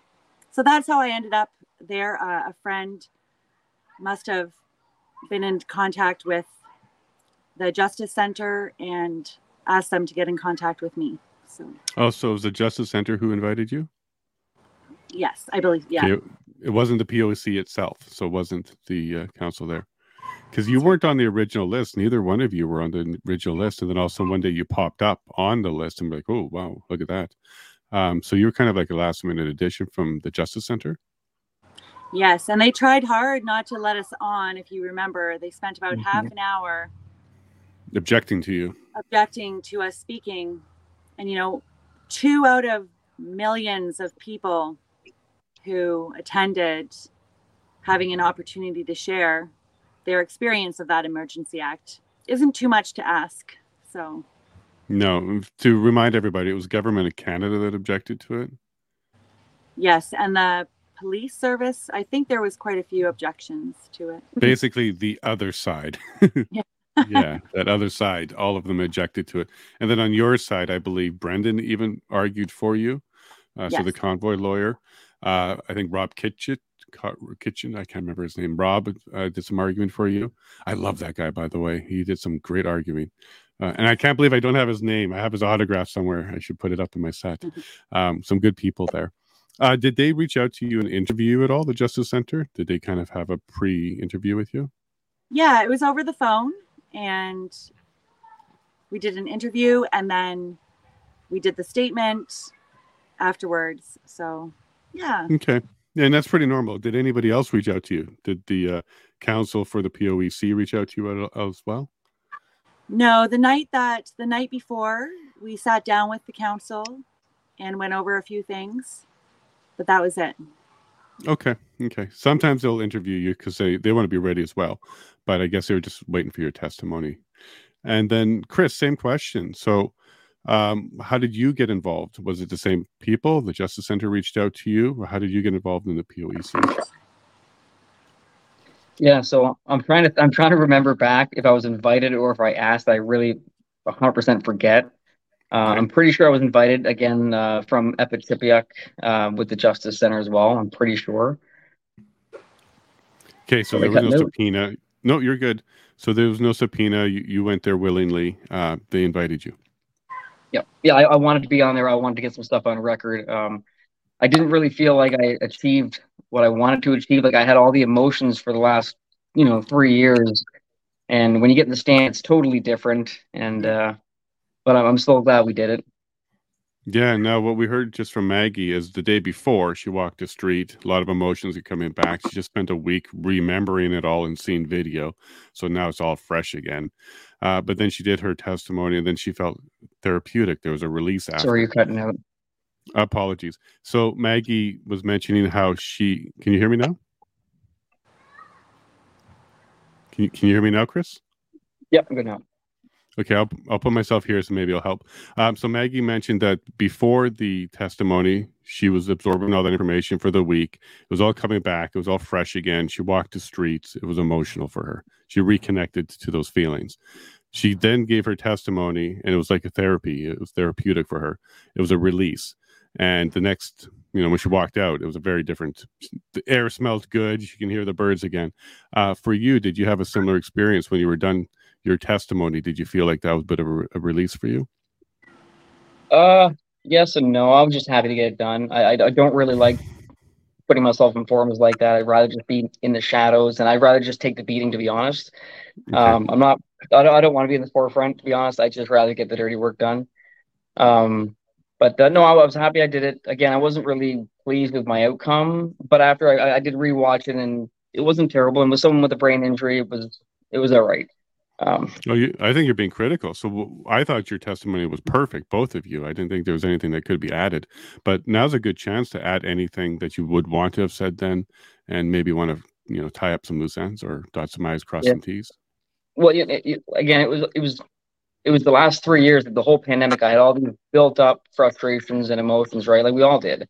And then once we once the once the convoy started, a lot of that stuff just it just left. So I had I didn't have those emotions when I was on the stand, and even now, I mean, it's been so long. We've dealt with so much crap, and now it's just time to get over the next hedge. I like that attitude a lot. So you went in there, you did your job, kind of like a soldier. You went and faced it, you dealt with it, you did it your best you could. Uh, and was there some good relief for you after? Like there was some re- um, relief that it was done at least. Finished for sure. I mean, I, I again, I, I can't stand being in those uh, situations, but uh, I, I I wanted to get on the next step, which was accountability. Um, We're still Yeah. waiting on that step, aren't we? Right. we we should have Uh, something this summer. You think so? You think we'll have some good accountability this summer? No, well, not accountability, but we'll have a first step. So I mean, my accountability probably be five, ten years. I don't know, but but Yeah, I'm it could be a patient and I'll, I'll take as long as I need to. Yeah, we may need another government in there and some people that want to push for accountability. Right now, there's nobody in there that does that. So, what do you mean? Like, you think something's going to happen this summer, or is this related to your claim? Or Well, What do you yes, we, we we filed just after uh pretty sure just after Christmas in January.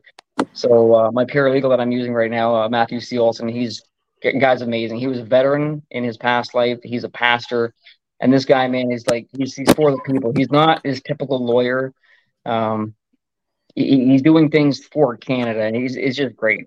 He's he's a That's good person, amazing. and uh, and we're going after accountability. I mean, and, and money as well, but the money is is not. I don't care about money. We're going to use it in in in in good ways, but uh, they seem to love money, so we'll have to take some of that from you. sure. So, do you have a hearing or something coming up this this summer? Like, what is there a date coming up that you're looking forward to? Well, I, I meant to I meant to follow up with my legal counsel before the interview. So after uh, Sure. after that, I'll follow up with you. And I'll let Okay, you know. no problem. Like, yeah, yeah, Yeah, keep us posted because we can stay on top of that and let people know for you know sure. you had a hearing here it's moving forward or whatever's going on that'd be cool now you mentioned you have a paralegal so what court are you going through are you going through small claims court like what court are you going through Uh so there's there's a couple of different. And this is where this is where I like to have him with me too. Like my legal, the legal stuff kind of gets jumbled in my head. So I know there's a few different uh, methods he's doing. Uh, I know he's. I think he started with the OPIRD claim, um, claim, but there's there's different okay there's different things he can do, and I, I don't really know, and I trust him to kind of get the job done. So well just to give you a heads up this little piece of paper here. Is an ontario paralegal degree. So i have that. Uh, actually know what they can and can't do. So you're probably going through some administrative law where you're filing with administrative boards and you're going to have some hearings. Are you doing anything on civil? Like are you actually suing in another court or are you going through the administrative process process first? It's a good question. Uh, I don't. I Well, don't you- know. Um, yeah yeah yeah well if it's a paralegal you're likely going through administrative and maybe small claims court Okay. uh, because he can't go any higher than that but he can certainly get yourself ready for higher than that so it sounds like he may have a path that he's taking you on which Yeah, is a good well- good plan and if, if possible too, I'm sure he might want to jump on one of these podcasts as well. So if I could tee that up to have both of us on, it would, would be better. Yeah sure so next time you want to come back for an update on how your claim's going uh, we'll have you and him back and we'll do Okay. exactly that we'll have an update Great. so you tell me when you're ready for that and we'll make that work Done. Okay, cool. So we lost Maggie for a second, but I don't know if she can hear us. There she is. Wow, I said the magic word, and just like a like a bomb in front of her place, she's right there. So Maggie, same story. Are you doing anything on the legal front? Are you filing any claims? Are you holding anybody accountable, or are you putting this behind you and moving forward? Yeah, I, I hadn't considered it, but the option came before me, and I'm going with the same lawyer that Chris is going with, and just letting him take care of it. So Excellent. So tell that person, you got another paralegal that would be willing to put in some time just to uh, dot some I's and, and help with the bills. So we can do some pro bono there. Uh, Thank you. I, I, I, would be very interested in how this is going to advance because lots of people like you and Chris uh, may follow in your footsteps if there's a path forward for some accountability. So that's exciting. So keep us up to date. So maybe we'll have you and the lawyer and paralegal and Chris all together as a big update on how that's going. That'll be Absolutely. kind of fun. Mm-hmm. All right. So now let's. well, we want to get you the attention that you need. We want the public support behind it. And you never know who comes out and says, Hey, I saw that episode and I want to help. Or, Hey, look, I actually have some video you don't know about. Mm-hmm. You know, stuff like that. Uh, you never know who comes out of the woodwork. All right. So let's put the legal stuff aside now and let's put the pain aside and let's go looking into what are you guys doing going forward. So now both of you have a bit of a transition in your chapters and uh, you're preparing your new life. Um, what is your goal in, let's say, five years? Where do you want to see Canada and where do you want to see you? Oh, that's a big question. Um, I you got think, plenty of time. so, even before the convoy, I was always looking for solutions for the country and and what I could do to to help what my role was. And the more I looked, the more I found that what needed to be done was being done. But there was a lot that needed to be done. And I basically laid out in a big brainstorm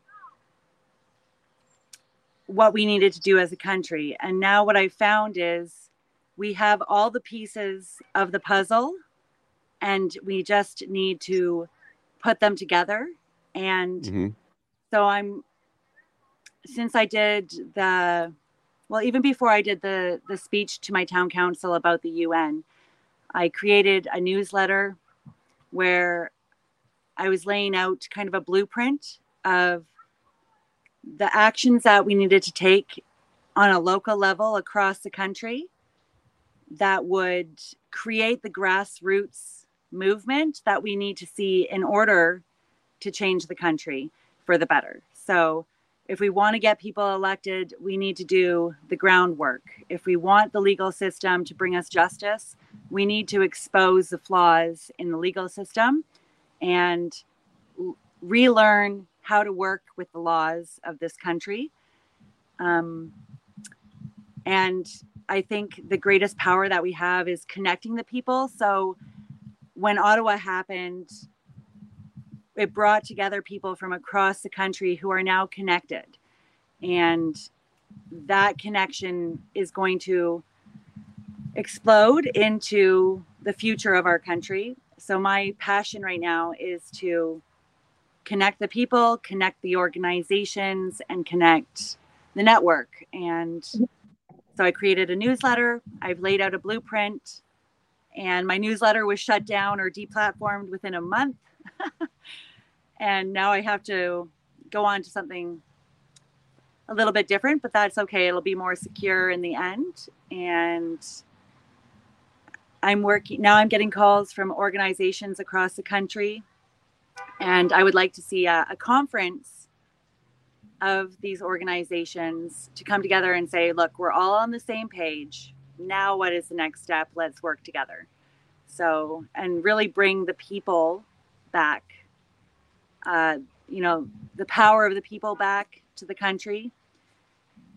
Like I said in Arnprior, seeing seeing what 50 capable, competent, competent men could do in a day, mm-hmm. and realizing that we, the people, have the expertise and the resources and the skills and everything we need to get our country back to the Canada that we know it can be and the beautiful people that live here and the freedom that we have in our heart that we've inherited from ages long past, not even, even before Western democracy. We all know in our heart what feels right as far as freedom. And um, we live in a very resource rich country with beautiful land. There's no reason for us to have the problems that we have today and we can fix these problems if we work together instead of expecting expecting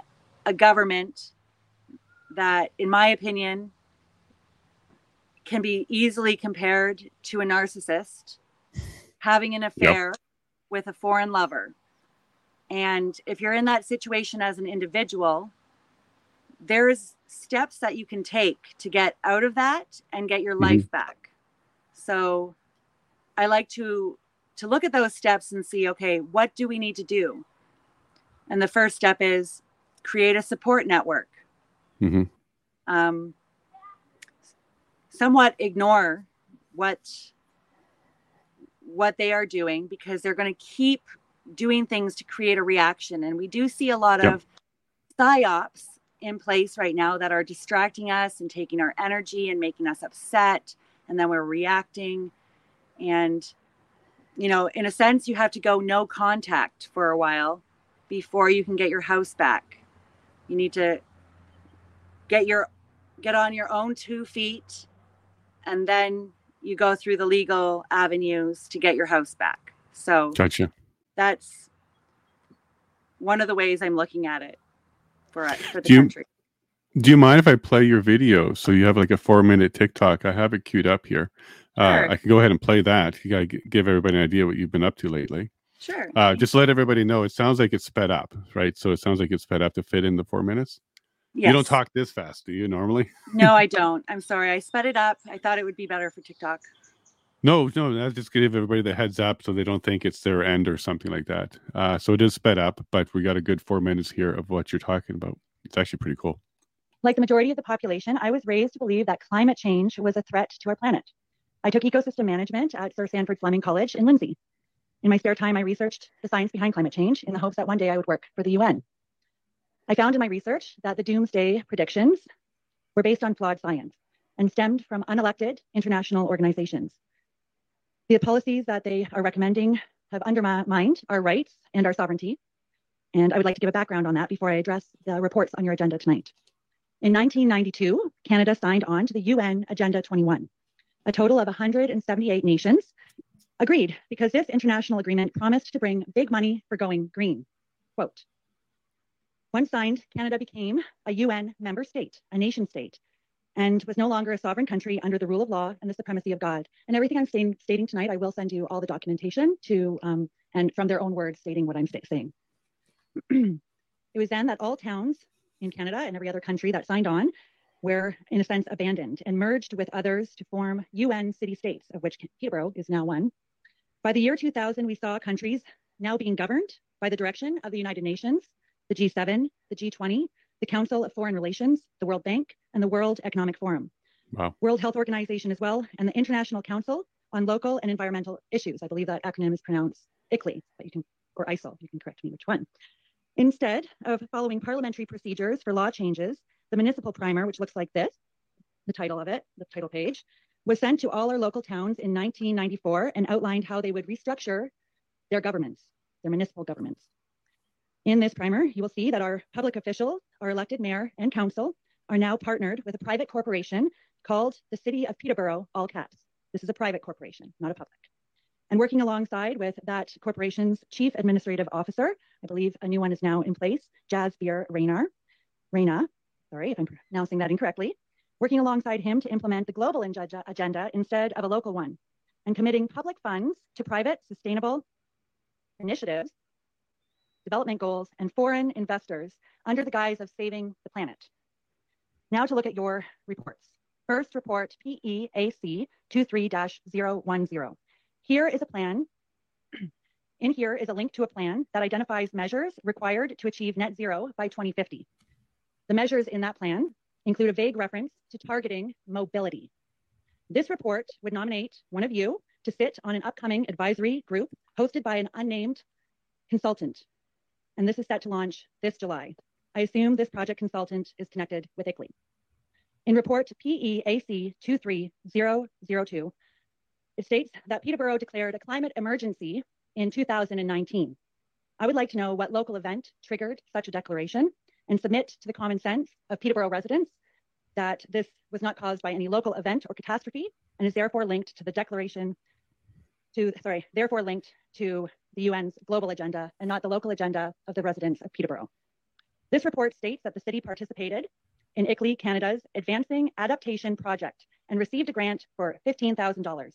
Big money for going green. And I'm sure that is not the only amount of money that this council has received from ICLEI over the years. Most disturbingly, this most disturbingly, it states that the recent reductions in greenhouse gas emissions were primarily the result of the COVID-19 pandemic and how it modified our travel patterns. This is repeated again in report PEAC 23-009. When you put this together with the previous statement about targeting mobility, the question of whether the sacred mobility rights of the residents of Peterborough are at stake. And if your participation in furthering this agenda is not a violation of your oath to uphold the Constitution of Canada, along with our Bill of Rights, and if, if so, may this be a verbal warning, a verbal notice, I'm sorry, that if you proceed with passing this agenda item, notices of the liability will dispense to those who pass it. without that, I formally ask that you state this motion to accept this report. The references again to everything I stated will be sent to you in email tomorrow, as I trust most of you might not be aware of these important matters. And with that, um, thank you. And if you have any questions, I'm happy to answer them. Thank you very much for your presentation. There could be some questions. Any questions from members of council? Thank you very much for presentation. Look forward to your information. Okay, so cool. First of all, congratulations. Uh, are you planning to run for any level of government, municipal or otherwise? Well, I already I already tried that in 2011. Right, but you can try it again, municipal, or what are you thinking? My focus right now is to get the groundwork and the grassroots ready because my experience since that time, I think I received 2% of the votes. And that seems to be the norm for anyone putting the amount of effort in that it takes. Mhm. So before I turn my attention to anything like that, I first want to invest my energy in the groundwork that we need to do in the in our municipalities, in our towns, um, really getting the people active again. And when I go out and speak to people, the majority already knows that the government's corrupt and isn't working for the people anymore. So it's organizing all those like-minded people to so that they realize how many of us there are. So then we can, as an organized body, move forward with with taking back this country. Um, Yeah. I've, yeah, I Can I make a suggestion? yes. if you want to do grassroots, uh, school boards, target the school boards. You can get elected there pretty simple. You just need the support of the parents. And that's a good path towards municipal changes is the school board. And then once you're on there for a couple terms of stuff, you know, counselor, then move your way up. Another option could be to find yourself a small town that needs a good mayor.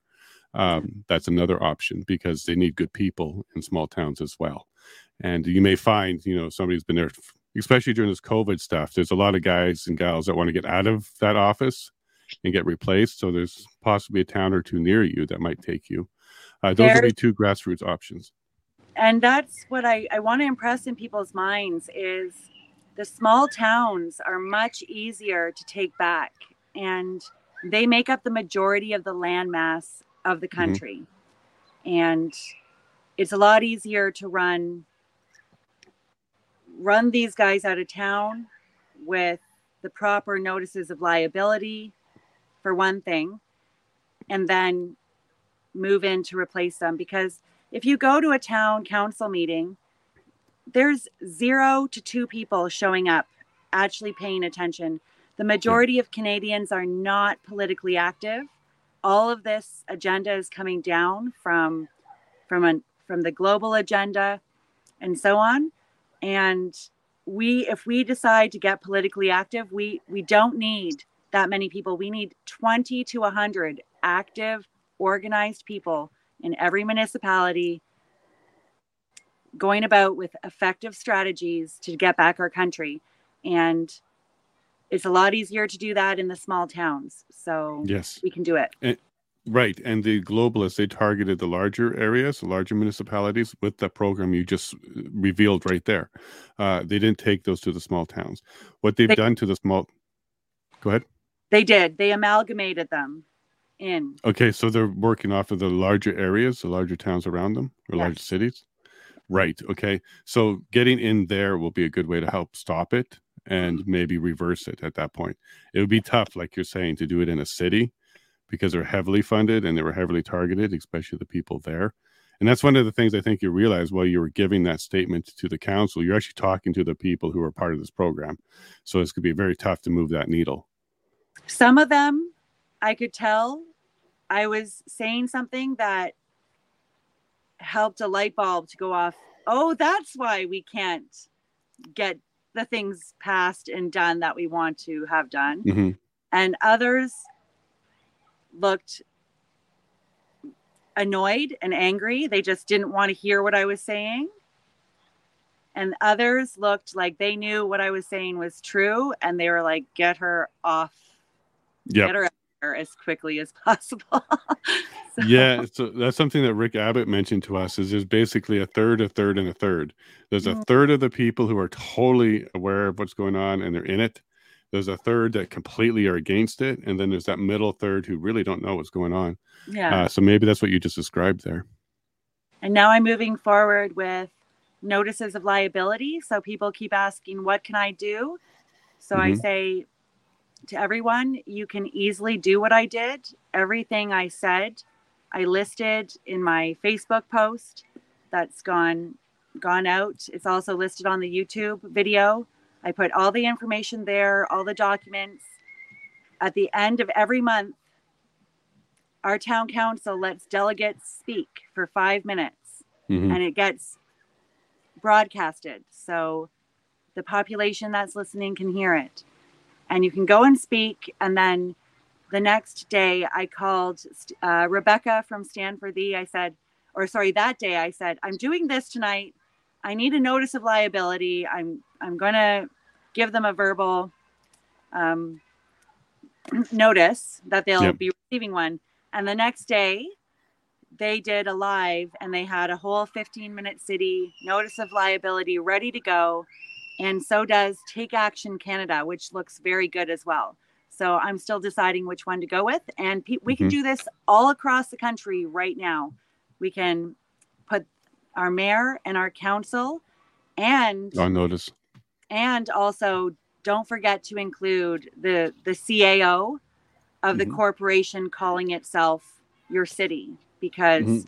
that's a private corporation and that chief executive chief administrative officer is the one implementing the global agenda and br- basically giving grants to the city. So when I mentioned that $15,000 that they received this spring, if you look back to 1994, they've received millions from ICLEI.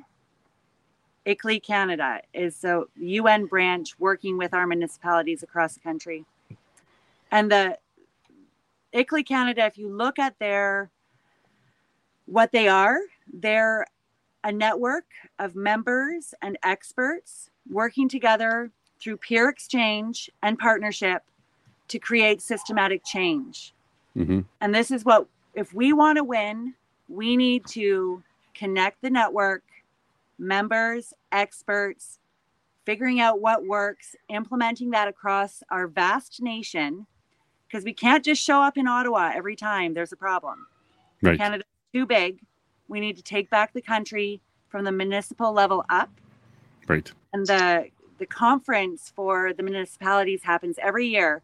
And their slogan at the bottom says local action federal results so if we want to get our federal government back we have to start at our municipalities Absolutely, and I believe you're right. And provincial level should be taking more action as well. So we have somebody like Danielle Smith who's talking some of the right talk, but not really Mhm. taking the action just yet.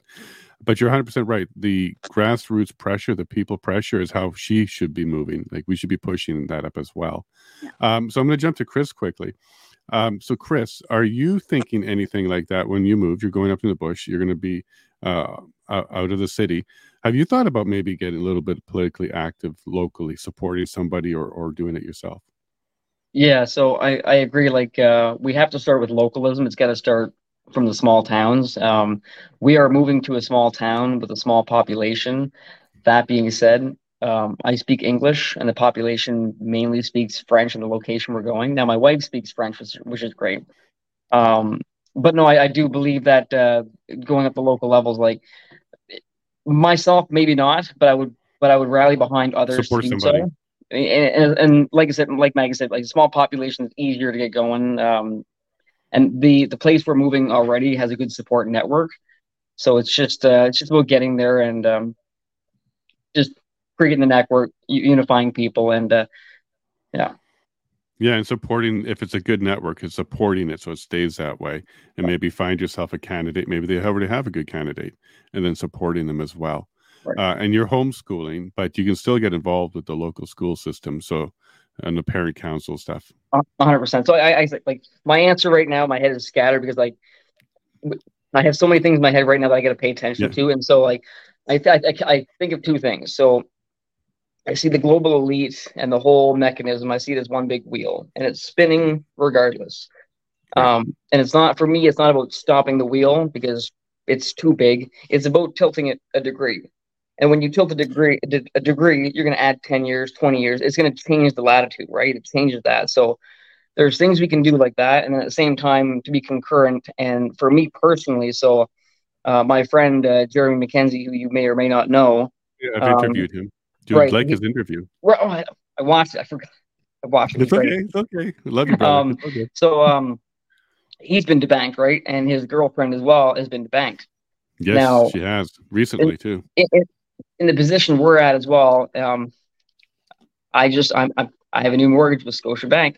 Um, mm. I have to prepare for the next few years ahead. That not only could I lose my mortgage, that potentially if the CBDC does roll out, I may not have an income at some point. Now it's probably looking five years out, but I have to get myself in a in a situation where I can be free of debt, helping those around me. I like we want to help those in the poverty, seniors. I mean, there's so many people that need help Mm-hmm.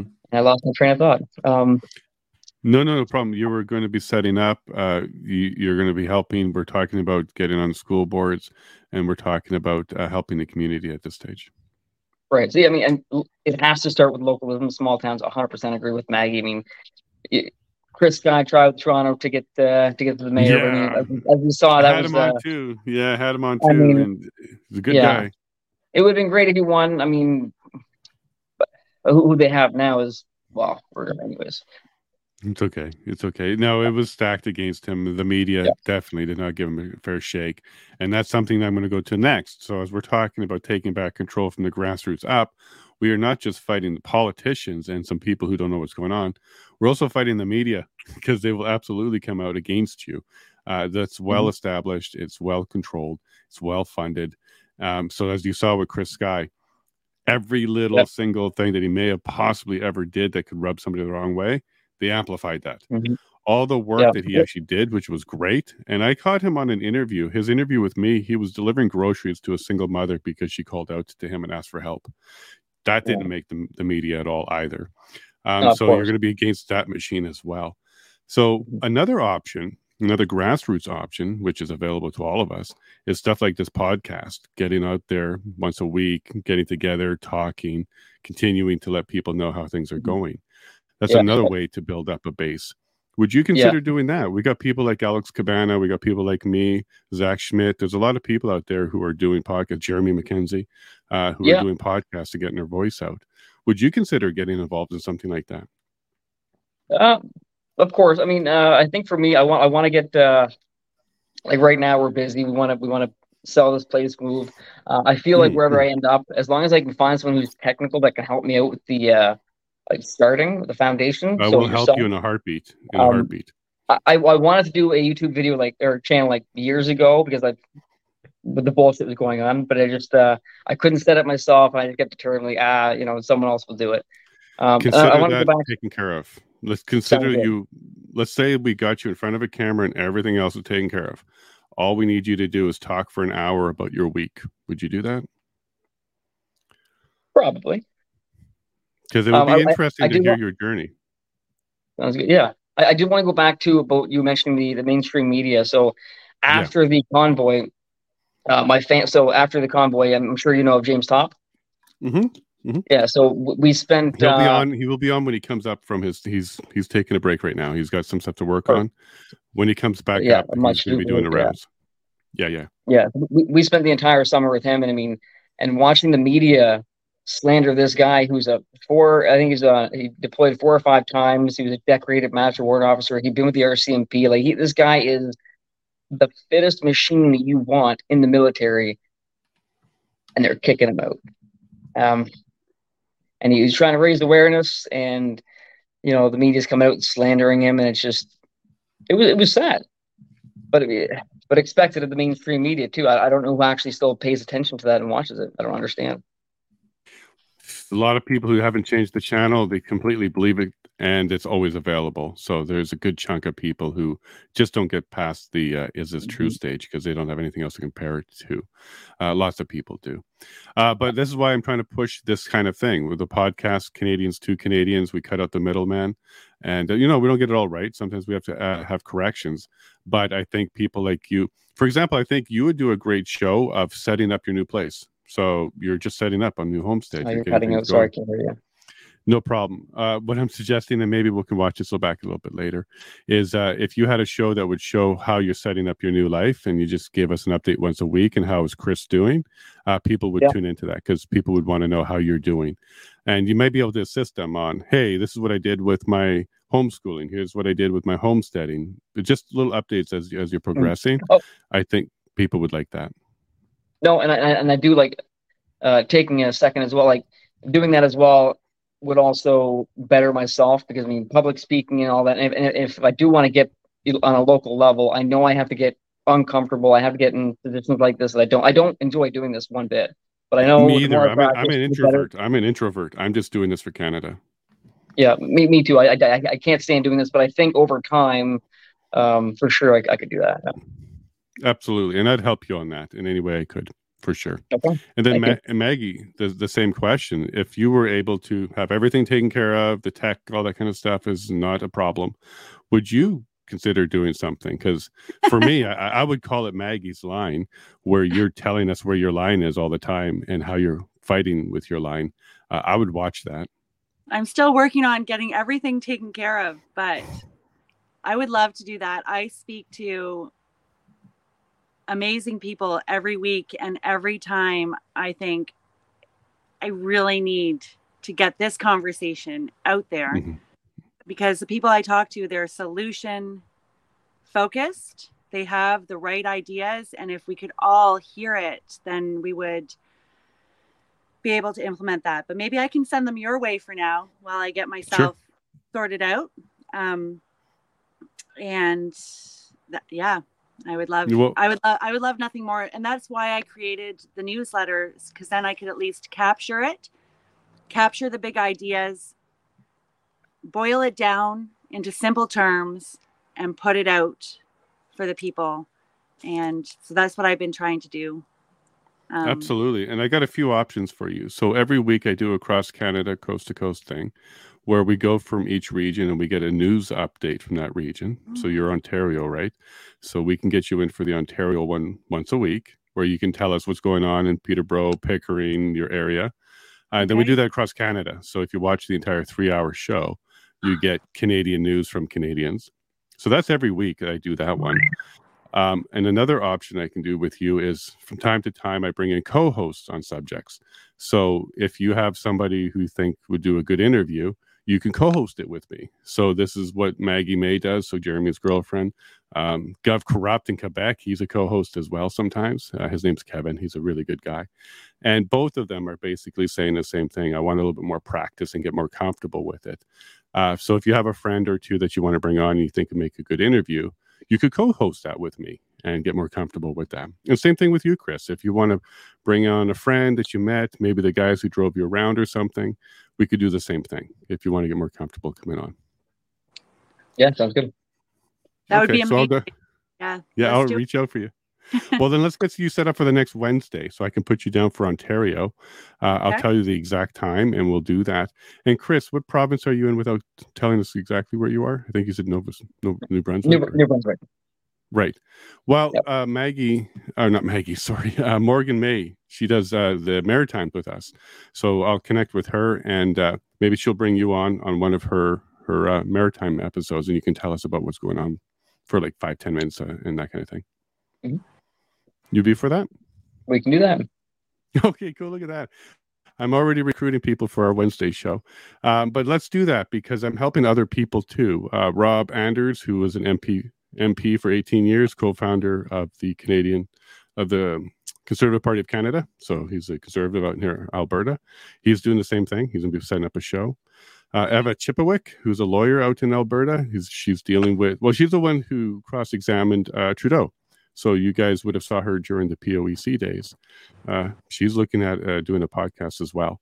Because I think what we have to do, one of the first steps here, Maggie and Chris, is we got to replace the media, and we got to do a mm-hmm. good job at replacing the media, because they're the ones who are supposed to let the public know what's going on with the government.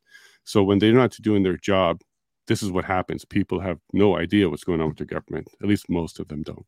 So if we could put together Canadians talking to Canadians, I think we'll have a much better chance on doing that grassroots effort. So sorry if I seem a little pushy, but I think you both have excellent voices, and I think you both would be able to uh, keep a crowd and and help educate them. So I'm going to ask my chat: Would you guys watch Maggie's show, Maggie Line, whatever we end up calling it, or she calls it? And would you watch Chris uh, set up a new life and and check out what's going on with him uh, routinely? I know Alex Cabana is in the uh, chat today, so I'm sure he would be quite excited about doing that as well, um, because this is what we're doing. Uh, we're, we're bringing out good people and we're having good conversations. So I would encourage you to do that. Now I am going to wrap up because I can tell we're getting near the end here and we've kind of gone through all of our questions.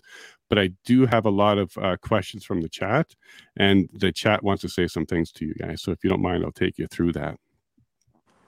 And Chris, how are you doing? You're holding up good? Good. Yeah. Excellent. Excellent, bud.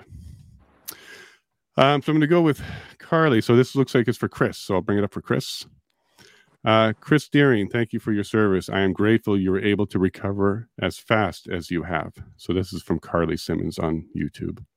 Thank, Thank you, you. Carly. Yeah, and that, that was pretty amazing how quickly you did recover. You mentioned that you were able to do it in months. Um, so you were healthy and you were able to, uh, you know, take that uh, rehab seriously and do a good job there. Yeah. Let, let me remind people the first thing about Pain Club, you don't talk Don't about pain. about- That's right. And the same thing's true for tattoos. I've had tattoos and you don't think about it and it's fine. Um, but other people, when they get all wrapped up into it, they squeal and, and scream. Uh, Brenda, what does Brenda say here? I did see on live stream a woman ask an officer if he was proud of himself. He started tearing up, said no, took off his shield, and left. Brenda, if you can find that video, uh, we would love to see that. Mhm. And this is exactly what Maggie was trying to do. So, Maggie, you want to maybe comment to uh, Brenda here?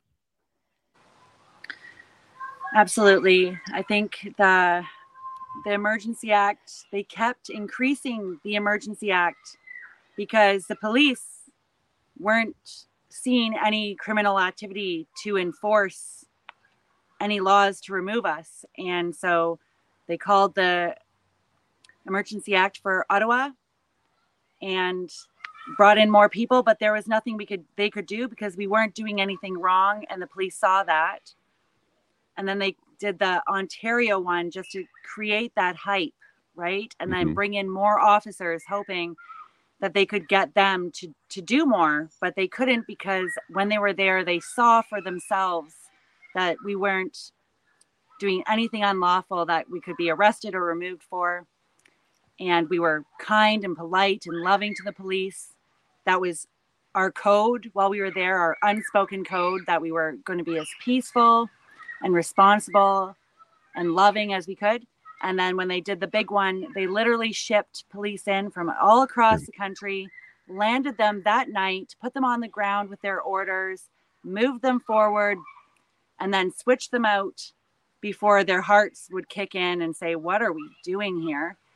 Yeah. And that's what I think the Emergency Act was was called for because they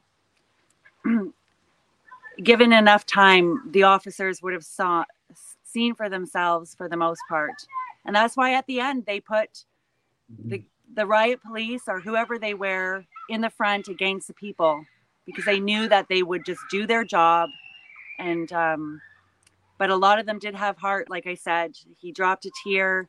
They knew they knew we were right. On the day that the Emergency Act was called, somebody brought thousands of roses into Ottawa and handed them out to the police. And when I arrived that that day, the streets were covered in roses everywhere. Hmm. So we did a great job, and um, my heart goes out to the police because that was probably quite traumatic for many of them as well. That's- if I could jump in to comes add something. Yes, please.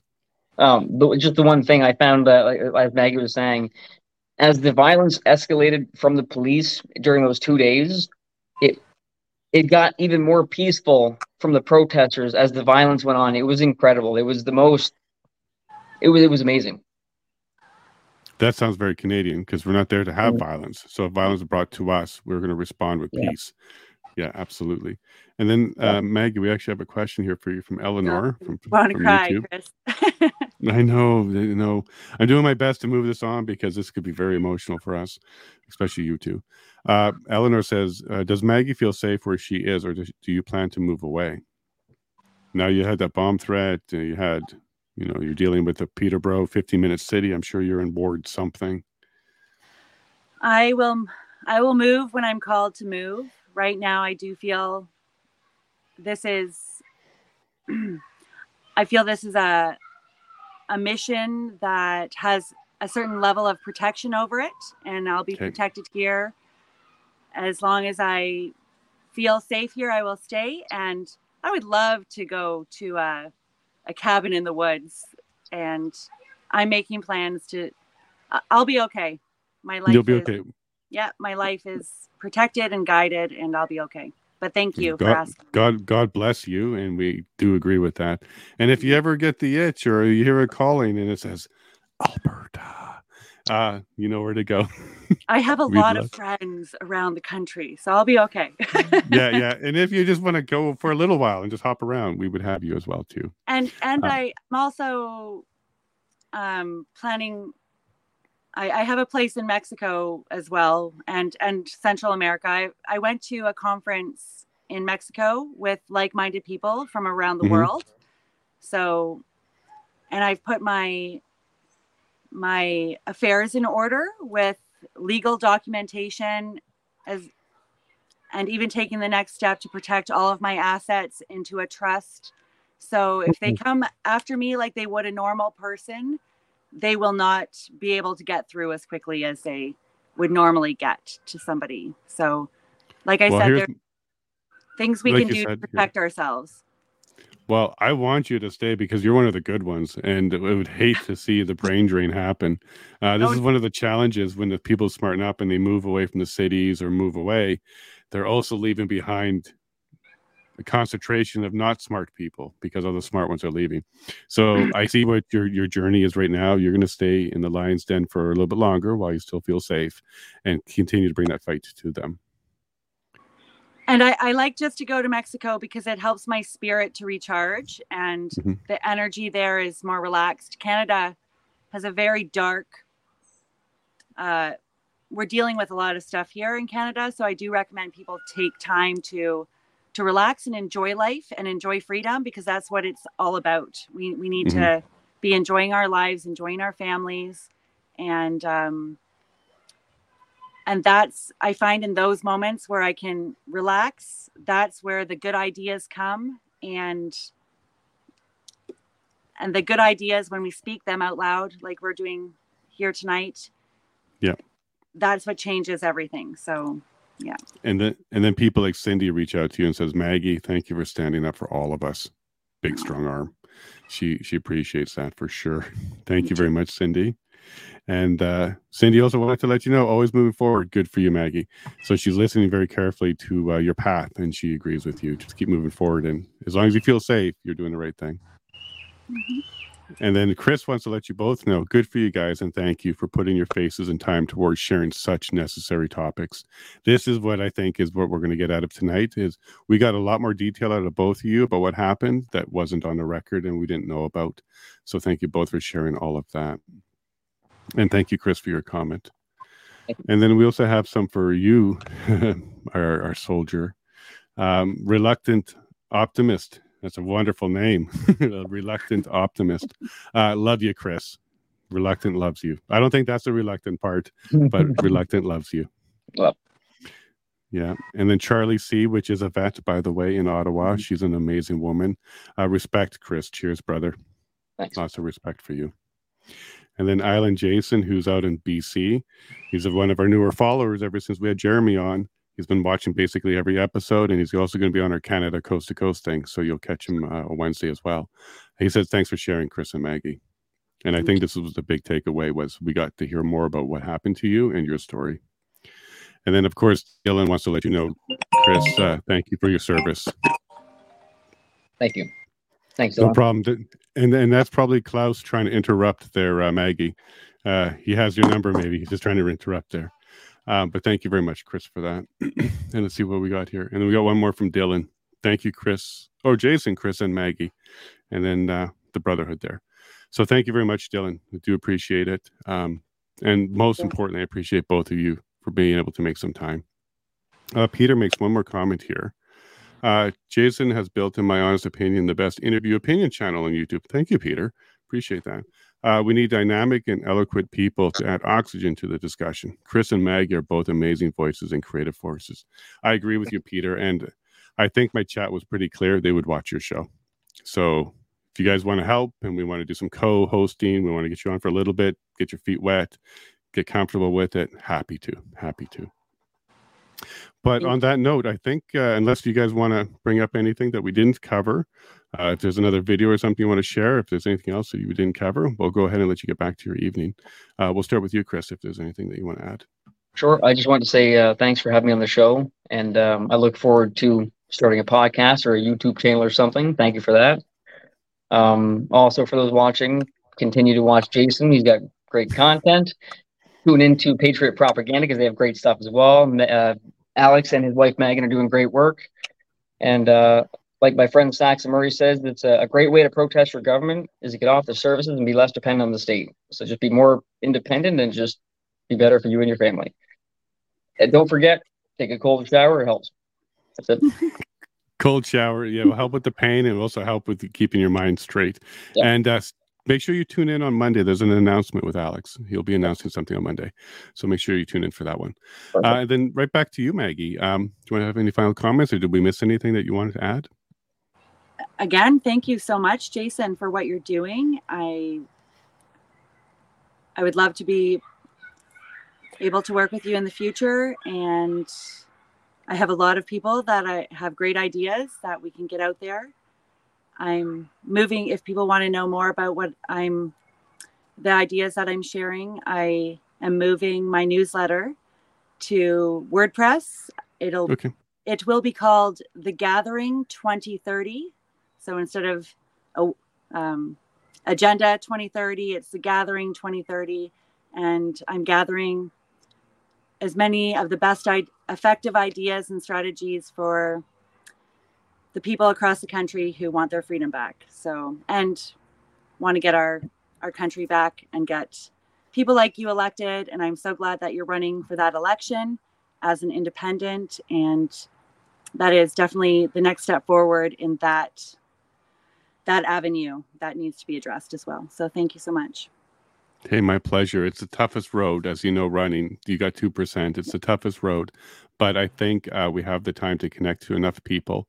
I got to reach 40,000 ears. And when I do that, I think people will understand that this is the type of MPs you want, the type that will connect to you. And by the way, my, my entire plan is for the people who are listening is to continue this stream as an MP.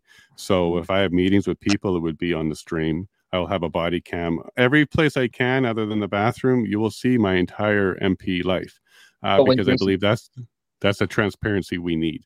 Um, so you'll see who I speak to, what we're talking about, and everything that can be streamed will be streamed. Um, and hopefully that encourages the others to do the same thing. Uh, but I think you're going to see a lot of video of me banging on doors that they won't open because they say liberal on them. Um, but that might be the case, and you know, if that's the case, that's the case. But thank you very much for that support, Maggie. It's it's a long road. It's the hardest road. Uh, the PPC offered me the path, but That's party politics, and I have a whole video on why I said no to them. Um, but you can check that out. I called it federal candidate. Um, you'll find it in my my library. But thank, Thank you you. all very much for that. Yeah, for sure. And I think the conversation is what really needs to happen because boy, did I learn a lot about you both today. I know the audience did as well. And you got to fill in a bunch of the holes that we had. Like what happened to you after? Uh, what did you have to go through? What is your path forward? We got to learn all of that today. So I do appreciate that. And then Chris, absolutely. You're in my prayers. Uh, your service was great. And then Maggie, you're an inspiration. There's going to be so many people, young, old, male, female, looking up to you because you're staying in the den and you know it and and you feel that that's your path so god bless you on that one and i appreciate that. So what i'm going to do is i'm going to wrap up i'm going to say goodbye and uh, we'll let you get back to your evenings and we will get you both on at some time in the future uh, and we'll make this happen. For sure on wednesday if you both are interested we'll get you both on on wednesday. Is that a thumbs up from both of you Yep. look at that we're building this team. Canada we rock. Canada. well I, I love you both very much. Canada loves you both very much. Even the haters love you, and they just don't know it yet. You guys were there for them, even the haters. Uh, you stood up for them. So appreciate that. Thank you. Yep. Good night. Good night, to you both. We'll talk. Good night, Chris. Good to Thanks. see you again. Good seeing you again, Maggie. Thanks, Jason. Thank you, Jason. Yeah. Absolutely. Another reunion. We'll do this again. Take care. Take care. Alberta loves you.